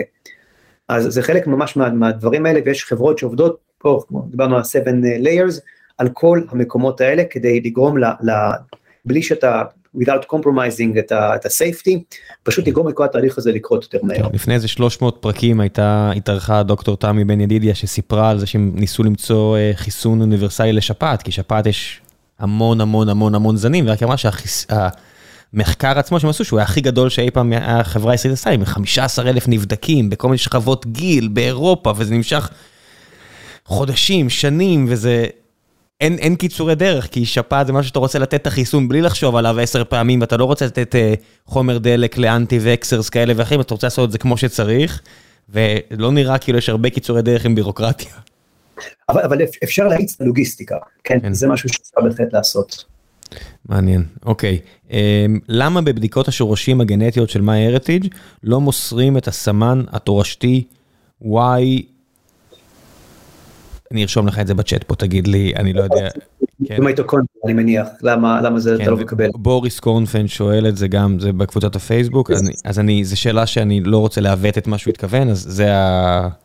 כן, את ה-Y-DNA haplogroup, אני חושב שזה פשוט prioritization, אה, לא הרבה אנשים מתעניינים בסמנים האלה יחסית. אה, וזה פשוט החלטה של איזה פיצ'רים אתה מתעדף בחברה, אין פה זה שאלה, זה אפשר לעשות את זה, אה, פשוט יש דברים יותר מעניינים אה, לפי ההגדרה של MyHeritage, מה היוזרים רוצים לדעת כרגע. זה נראה לי בכלל מפתה מדי לעבוד בחברה כזאת ועוד כמדען ראשי ורק כמות המידע שיש לך לחקור עליה, אבל זה פרטיות של אנשים ואתה לא יכול לעשות מה שבא לך ו... ממש בזהירות, ממש ככה, כן. כן, אבל עדיין אתה יודע, זה קצת כמו שנתנו לחוקרים בברקלי את פייסבוק והם רצו, השתוללו על כל מיני מחקרים שאמרו, היי, אפשר לעשות uh, מחקר לא על 100 סטודנטים עשירים לתואר ראשון באוניברסיטה בצפון קליפורניה, אלא מחקר אמיתי על מיליון אנשים, עד שמהר מאוד החברה, כאילו סוסייטי הבהירה שלא, זה לא מקובל. כן, אבל פה היה לנו, היה לנו קונסנט של האנשים למחקרים כן, כן. האלה. עשינו בסוף דברים שמאוד uh, מאוד עוזרים להם, כן, כמו המחקר על סיכון התקפי לב ודברים כאלה. איתמר וייס שואל, אה, מה עתיד לתעשיית הביוטק בארץ, ואם כן, באילו תחומים יכול להיות לנו יתרון יחסי? אתה לא סתם נמצא באנגליה, מעצמה של אה, מחקר של בין, בין השילוב בין ביולוגיה למדעי המחשב, ביוטק וכו', אה, מה חסר בעצם בישראל כרגע? קודם כל נסתכל על החצי כוס המלאה, אז יש אני חושב תנועה מאוד יפה בישראל, גם מבחינת VCs, הרבה יותר VCs נכנסו, הרבה יותר קל לגייס היום כסף בישראל. ויש גם כמה חברות שצומחות, נגיד יש חברה בשם אולטימה שמפתחת רצף DNA חדש, היא חברה ישראלית אמריקאית, זה שני ישראלים הם המקימים. אין דבר כזה חברה ישראלית, גם החברה שלנו היא ישראלית גרמנית אמריקאית, בסדר, אתה יודע. כן, אבל ה founders הם, הם, הם ישראלים ויש לה נוכחות משמעותית בארץ והיא עושה, היא נותנת fight עכשיו לאילומינה מאוד מאוד יפה וזה מאוד מרתק לראות מה יהיה בשנים הקרובות, ועוד חברות שבעצם מתפתחות בתחום הזה, זה הדברים החיוביים. אה, מה שאני חושב חלק ממה שחסר בארץ אה, וזה בעצם חסרה לנו ה-8200 הביולוגית, כן? אנחנו יוצאים, יוצאים מהצבא מלא ידע בביולוגיה ו... יש בנס ציונה מכון כזה, לא? כן, בואו לא נפתח את הנקודה כן, הזאת. יוצאים חבר'ה מהצבא אחרי ה training הכי טוב בעולם לדעתי, כן, מה שקיבלתי שם כדי לעשות מדעי המחשב, הנדסת חשמל וחומרה ותוכנה והכל, ובאים לכבוש את העולם, יש ecosystem מדהים.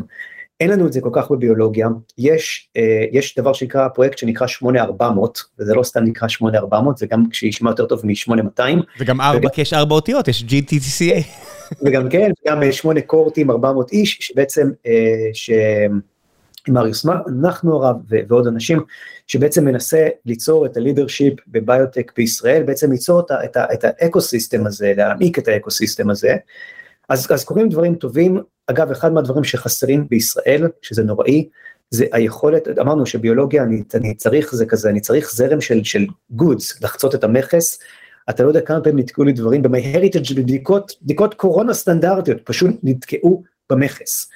וזה הסיבה שהחברה שלי נמצאת באנגליה, אחת מהסיבות, זה שאני לא רציתי להתעסק עם המכס הישראלי ולהביא גודס לארץ ולהוציא כל הזמן אישורים של משרד הבריאות, מאוד מאוד קשה. אז זה משהו שהרגולטור היה יכול בהחלט אה, לעזור. ממש מבאס, אביב וולף היה פה לא מזמן ושאלתי אותו למה אה, המפעל שלהם שמייצרים חלב אה, סינתטי, נמצא בדנמרק ולא בישראל, אז הוא אמר בירוקרטיה פה, בירוקרטיה שם, חסמים פה, חסמים שם, ואם לא יתעוררו פה על הדבר הזה, נאבד עוד ועוד חברות ומפעלים ומקומות עבודה לצפון אירופה. 12 משרות נמצאות באנגליה, חלק מה, מהסיבות זה פשוט זה 12 משרות נמצאות באנגליה כי ה-12 משרות זה תמיד שאתה אומר להם 12 משרות תגידו אה מה הבעיה 12 משרות בשוק עבודה? לא אני חושב על הפוטנציאל לכל כך הרבה מעבר לזה. תכפיל את זה עכשיו? כל אתה יודע תכפיל את זה עכשיו לאיפה זה הולך. זה מה שחסר אבל אני חושב שישראל יכולה להתמחות באמת בתחומים האלה. הקשר הזה בין מחשבים לביולוגיה כן ברגע שביולוגיה הופכת לדיגיטלית אנחנו יש לנו יתרון עצום בתכנות בדיגיטציה של מידע. ושם זה יתרון ענק אני חושב שלנו ויש חוקרים מעולים אז אני אופטימי. כן, שי שואל מה החומוס הכי טוב. מה החומוס הכי טוב. יש חומוס טוב באנגליה? החומוס הבריטי עוד לא יצא לי פה לטעום את הזוועות האלה אכלתי פה פלאפל אחד שזה היה פשוט נוראי וזה גם היה כאילו משהו אחר. לא משנה תקלה איומה. איפה אתה בלונדון? אני אני בלונדון אני בהמסטד המשרדים שלנו המעבדות נמצאות באוניברסיטת קמברידג' היה לנו הסכם מעולה עם האוניברסיטה, אגב גם למה, למה אנחנו פה, קיבלנו מהאוניברסיטה כמו WeWork, אנחנו שוכרים שטח שלנו, גישה לכל ה-core כן. facilities, להכל, אתה יודע, מהמזגנים עד החדרים המאובטחים, ובישראל דבר כזה אם הייתי עושה אוניברסיטה ישראלית הייתי כנראה צריך למכור איזה לבלב או משהו בסגנון. או 90 אחוז equity זה לא כן. פחות רוצים את הלבלב שלך ויותר רוצים את המניות של החברה שלך. אה, שמע גם עוזר שהאוניברסיטה זה האוניברסיטה הכי טובה שלו בארצות הברית פחות או יותר בעולם אז זה נחמד תמיד. לא, לא, זה לא רע אז זה היה פה ווין ווין לגמרי עוד פעם קצת חבל ל ecosystem הישראלי. אה, חבל אומרים מישהו שמת, פה עדיין אף אחד לא מת, אז אה, יש לנו עוד הרבה פוטנציאל ומספיק שהאנשים הנכונים יאזינו עכשיו ויגידו לעצמם שאם הם ייבחרו עוד כמה חודשים יעשו את זה, וכבר עשינו את שלנו ואני יודע שיש כמה כאלה לפחות. אמ, זה, זה, מתחבק קצת לשלב ההמלצות, יש, יש איזה סדרה בנטפליקס בשם מו, על בחור ממוצא פלסטיני שמסתובב וכל הזמן מתעצבן מזה שמציעים לו חומוס בטקסס, הוא אומר don't, don't offend me. מסתובב עם השמן זית של אמא שלו ומוכן לאכול רק את החומוס של אמא שלו וטוב אני חושב שכולם במזרח התיכון מבינים את זה. יש פה כמה שאלות קטנות שבטח אפשר לענות עליהן ונסיים. משתמשת פה עם חשבון פיקטיבי אז אני לא אגיד why like this, היא אומרת קצת קריפי אבל עבר לי בראש כשקיבלתי קביעה. ידוע אם טביעת אצבע כף יד היא עדיין מעין ברקוד יחיד ומיוחד או שגם זה משהו שאפשר לשכפל לשנות. האם טביעת אצבע הוא משהו שהוא בין תאומים זהים הרי הוא שונה כן אה, לעומת זאת יש אבל מוטציה גנטית מאוד נדירה שגורמת לאנשים שפשוט לא יודעים טביעת אצבע שלא גורמת לחספוס הזה. מה, אתה יכול להצמיד את זה למשהו ולשרוף את זה מה לעשות אתה יכול גם. כן, אבל האנשים המסכנים האלה הם כל פעם שהם עוברים זה כל כך נהיה ubiquitous לשים טביעת אצבע הם צריכים להתחיל לתת תירוצים למה אין להם טביעת אצבע ומצאו את הבסיס את הגן שגורם לדבר הזה ב-2012 אבל. זה, יש לה זמינות מאוד גבוהה, כן, ריצוף DNA לא יחליף אותה בקרוב, כי פשוט זה לוקח זמן לרצף DNA, והלייטנסי הוא הרבה יותר גבוה מאשר בדיקת uh, טביעת אצבע. איתמר וייס, נעשה שאלה אחרונה. האם לא כל התחום של תרופות מבוססות RNA מוגבל ליכולות דליברי, שהן כרגע אה, מוגבלות בגדול אה, לכבד ולחיסונים? ואם לא, למה לא רואים יותר תרופות בתהליך קליני שאינן חיסונים סלאש כבד? אז קודם כל יש, זה, זה נכון ש delivery זה בעיה עיקרית, היכולת להכניס לתוך תאי תאי מטרה מסוימים את ה-RNA היא לא פשוטה. בגלל שזה כזה חומר נדיף וכו' וכו'. גם כמו שהגוף מתגונן שהוא לא אוהב שנכנס לו RNA חיצוני לתוך התא, הוא גם בנה מנגנונים שלא ייכנס לו RNA נקודה. כשאתה אוכל סטייק של פרה או סטייק טרטר, אתה לא רוצה את ה-RNA שלה בתוך הגוף שלך ולהיות קצת אה, אנזימים של פרה, נכון? זאת אותם מנגנונים. אמ, אז, ה, אז זה אכן בעיה. אבל אנחנו רואים כבר היום יש תרופות, זה, זה הרבה יותר טוב מזה, אפשר, אם נותנים, זה מאוד לא נעים, אבל למחלות אה, חשוכות מרפא יעשו את זה, זריקה למשל בתוך עמוד השדרה, כמו שנותנים אפידורל, אפשר להזריק RNA, והדבר הזה יגיע למערכת העצבים המרכזית, ויש תרופות גם מאושרות, לטיפול אה, במחלת, בחלק ממחלות הניוון שרירים, שבהם מכניסים RNA בצורה הזאת, וזה מגיע למוח ובעצם אה, גורם לשינוי בביטוי הגנטי שמרפא את ה... את ה הוא מרפא מחליש את התסמינים של המחלה הזאת. עושים אותו דבר אגב בעין, זריקה לעין של RNA יכולה לעבוד, אז במצב זה נקרא ectopic delivery. למה במיוחד בעין, שנשמע נורא זריקה לעין, אבל מה? זה אגב זה לא, אני חושב שאם אתה מדבר עם אה, רופא עיניים זה לא כואב, אה, זה דבר, זה נראה נשמע נורא אבל זה לא, לא כואב. אמ, מה שמיוחד באיברים האלה שאני יכול להגיע בזריקה לתוך האיבר, אני לא צריך להגיע בצורה סיסטמית, אני לא מזריק בשריר כדי להגיע לכליה, אני פשוט מזריק לתוך האיבר עצמו, וברגע שהגעתי לתוך האיבר עצמו, זה, הבעיה נהיית הרבה יותר פשוטה, בעיית הדליברי. זה במקום ליצור שאני צריך לבנות מטוס, לטוס ליבשת אחרת, אני צריך כולה לבנות איזשהו שאטל כזה קטן, או איזה מונית שלוקחת אותי מנקודה לנקודה, וזה יותר קל. אז, אז, אז, והתחום מחפשים עוד יכולות, צורות דליברי שונות, זה קורה כרגע. כן, נשמע שיש כל כך הרבה פריצות דרך שמחכות שזה יקרה בשנים הקרובות. יש, החבר'ה שם בסקנדינביה צריכים להכין הרבה פרסים כנראה. טוב, שלב אחרון, המלצות. כל מה שבא לך, יכול להיות קשור לביולוגיה ומדעי המחשב, לא חייב להיות קשור, מה שבא לך. אז אני אקח ספר שקשור לביולוגיה, שמאוד נהניתי בו, ובטח כבר גם חלק ראו את הסדרת טלוויזיה, אבל הספר הוא פשוט הרבה יותר טוב, Bad Blood, שמתאר את הסיפור של טרנוס. הוא ספר בית, הוא ספר שכבר קראתי אותו, אני חושב כמה פעמים. מה? קראת אותו יותר פעם אחת? זה נורא? כן, כי הוא כל כך כל כך טוב. לא, אני קראתי ומאוד נהניתי, אבל זה, כיזם זה פשוט נורא לדעת כמה, אתה יודע, זה סיפור קשה. הוא סיפור, הוא, הוא מראה בדיוק, אני חושב, את ה, באמת, את, ה, את ה intersection הזה בין ביולוגיה, במקרה הזה diagnostics, וכמה הדבר הזה מסובך, וגם את כל ה, כן, הצדדים האפלים של סטארט-אפ, מה, מהמצב שאתה פשוט נמצא באיזה דלוזיה לא, לא, לא ריאלית, ואתה פשוט חי בסרט, ואיך ה, המדיה והמשקיעים וכולם יכולים להרים את הדבר הזה, כן, לתת לזה כל כך הרבה אוויר חם. וכמות הפסיכוזות שהיו שם בתוך הדבר הזה, זאת אומרת, הדבר... אנשים עבדו בחברה שהתנהגה כאילו היא איזשהו מכון מחקר שאין לציין את שמו, ועם הבטחה קיצונית, כשבעצם זה רק עוד סטארט-אפ, ולא עצרו לעצמם לשאול, מה? מה אנחנו עושים? למה זה קורה? אתה פשוט רואה את היכולת להתנועה כמו עדר ולהיות מובל על ידי פסיכופטים למעלה, זאת אומרת, פסיכופטים זה לא... יש, יש הרבה מאיתנו כנראה שהם על, על הספקטרום הזה של uh, פסיכופתיות, היה גם מומחית שדיברה על זה פה בפוד לפני כמה שנים, uh, אבל זה בדיוק כל המאפיינים הם שם, ו, וזה כל ההתנהגות האנושית, ו, ו, והערך של עיתונאות טובה. זאת אומרת, עיתונאי אחד שהחליט שהוא נכנס בזה כמו, כמו שד, לחלוטין, והוא פיצץ, אתה יודע, היא הייתה, זאת אומרת, אני זוכר הייתי אז בארצות הברית, אז בניו יורק, אז גרתי, היא הייתה על קובר של מגזינס, והיא הייתה פשוט די פארפול, ההבטחה, מרק צורקרברג הבא, היא הייתה, סטיב ג'ובס הבא, כן. וזה ספר שהוא כתוב ביד אומן, ואי אפשר להוריד אותו מהיד, אז אני מאוד מאוד ממליץ עליו, והוא נהדר.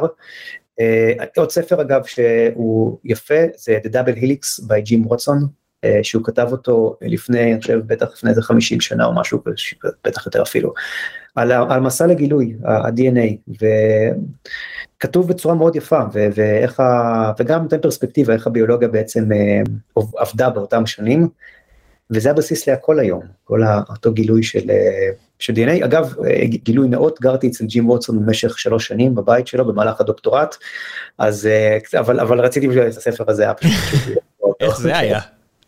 הם, הם, אה, הם, הם ביקשו מישהו שיגור אצלם כאילו בבית, אה, יש להם בן שחולה ומתמודד נפש, ופשוט ביקשו מישהו שיגור שם אה, יחד איתם, שיהיה כאילו באיזה יחידת דיור בפני עצמה, שאז באותה תקופה הם עושים הרבה, שידעו שיש אם הבן שם צריך משהו, יש לו, יכול לדפוק בדלת ויש שם פרצוף מוכר, ואיכשהו אני נבחרתי לזה, זה בגלל שהייתי כנראה האיסטר בני מאוד מוצלח, באיזה, ראו אותי באיזה איסטר, הייתי איסטר בני, וביקשו שאני אבוא ויהיה...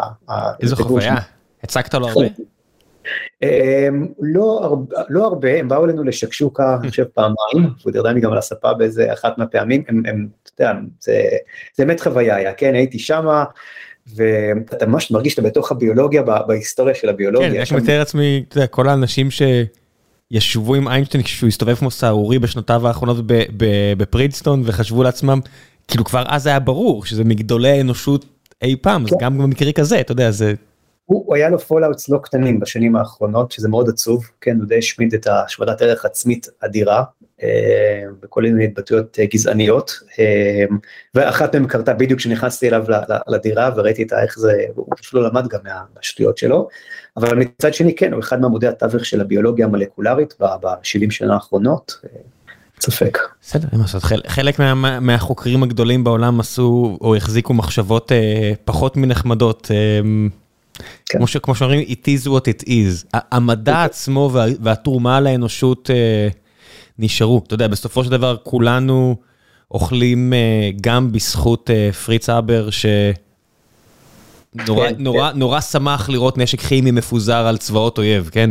זה, זה בן אדם שאשתו התאבדה כי היא לא רצתה לחיות איתו, אז... יש הרבה, יש לא, לא מעט כאלה, ו... כן. כן. גם חיים ויצמן לא היה הבן אדם הכי נחמד שיש, הוא עשה תרומה אדירה לציונות ולמדע העולמי. כן, נו. גם כל הגנטיקאים האלה שדיברנו עליהם בתחילת הפרק, כן, הם היו חלקם אאו-גנטיקאים וניסו להבין איך, כן, עם מי אנשים מותר להתחתן ואיזה קבוצות באוכלוסייה, גזעים באוכלוסייה. זה לא למי מותר, הם רצו לקבוע, הם רצו לעזור לקבוע, כן. זה היה לצערנו ההיסטוריה המאוד לא טובה של גנטיקה. כן, כמו שאני מכיר בזה שגם עוד 100 שנה אולי יסתכלו עליי עליך בתור אנשים שלא היו טבעוניים, בתור מפלצות, וזה בסדר. מוסר זה דבר שהולך ומתפתח ו... וטוב שכך אולי. תודה רבה רבה רבה, פרופסור. רק על ההסבר הזה של הריצוף הגנטי, נראה לי הרבה אנשים מאוד יודו לך. ביי ביי.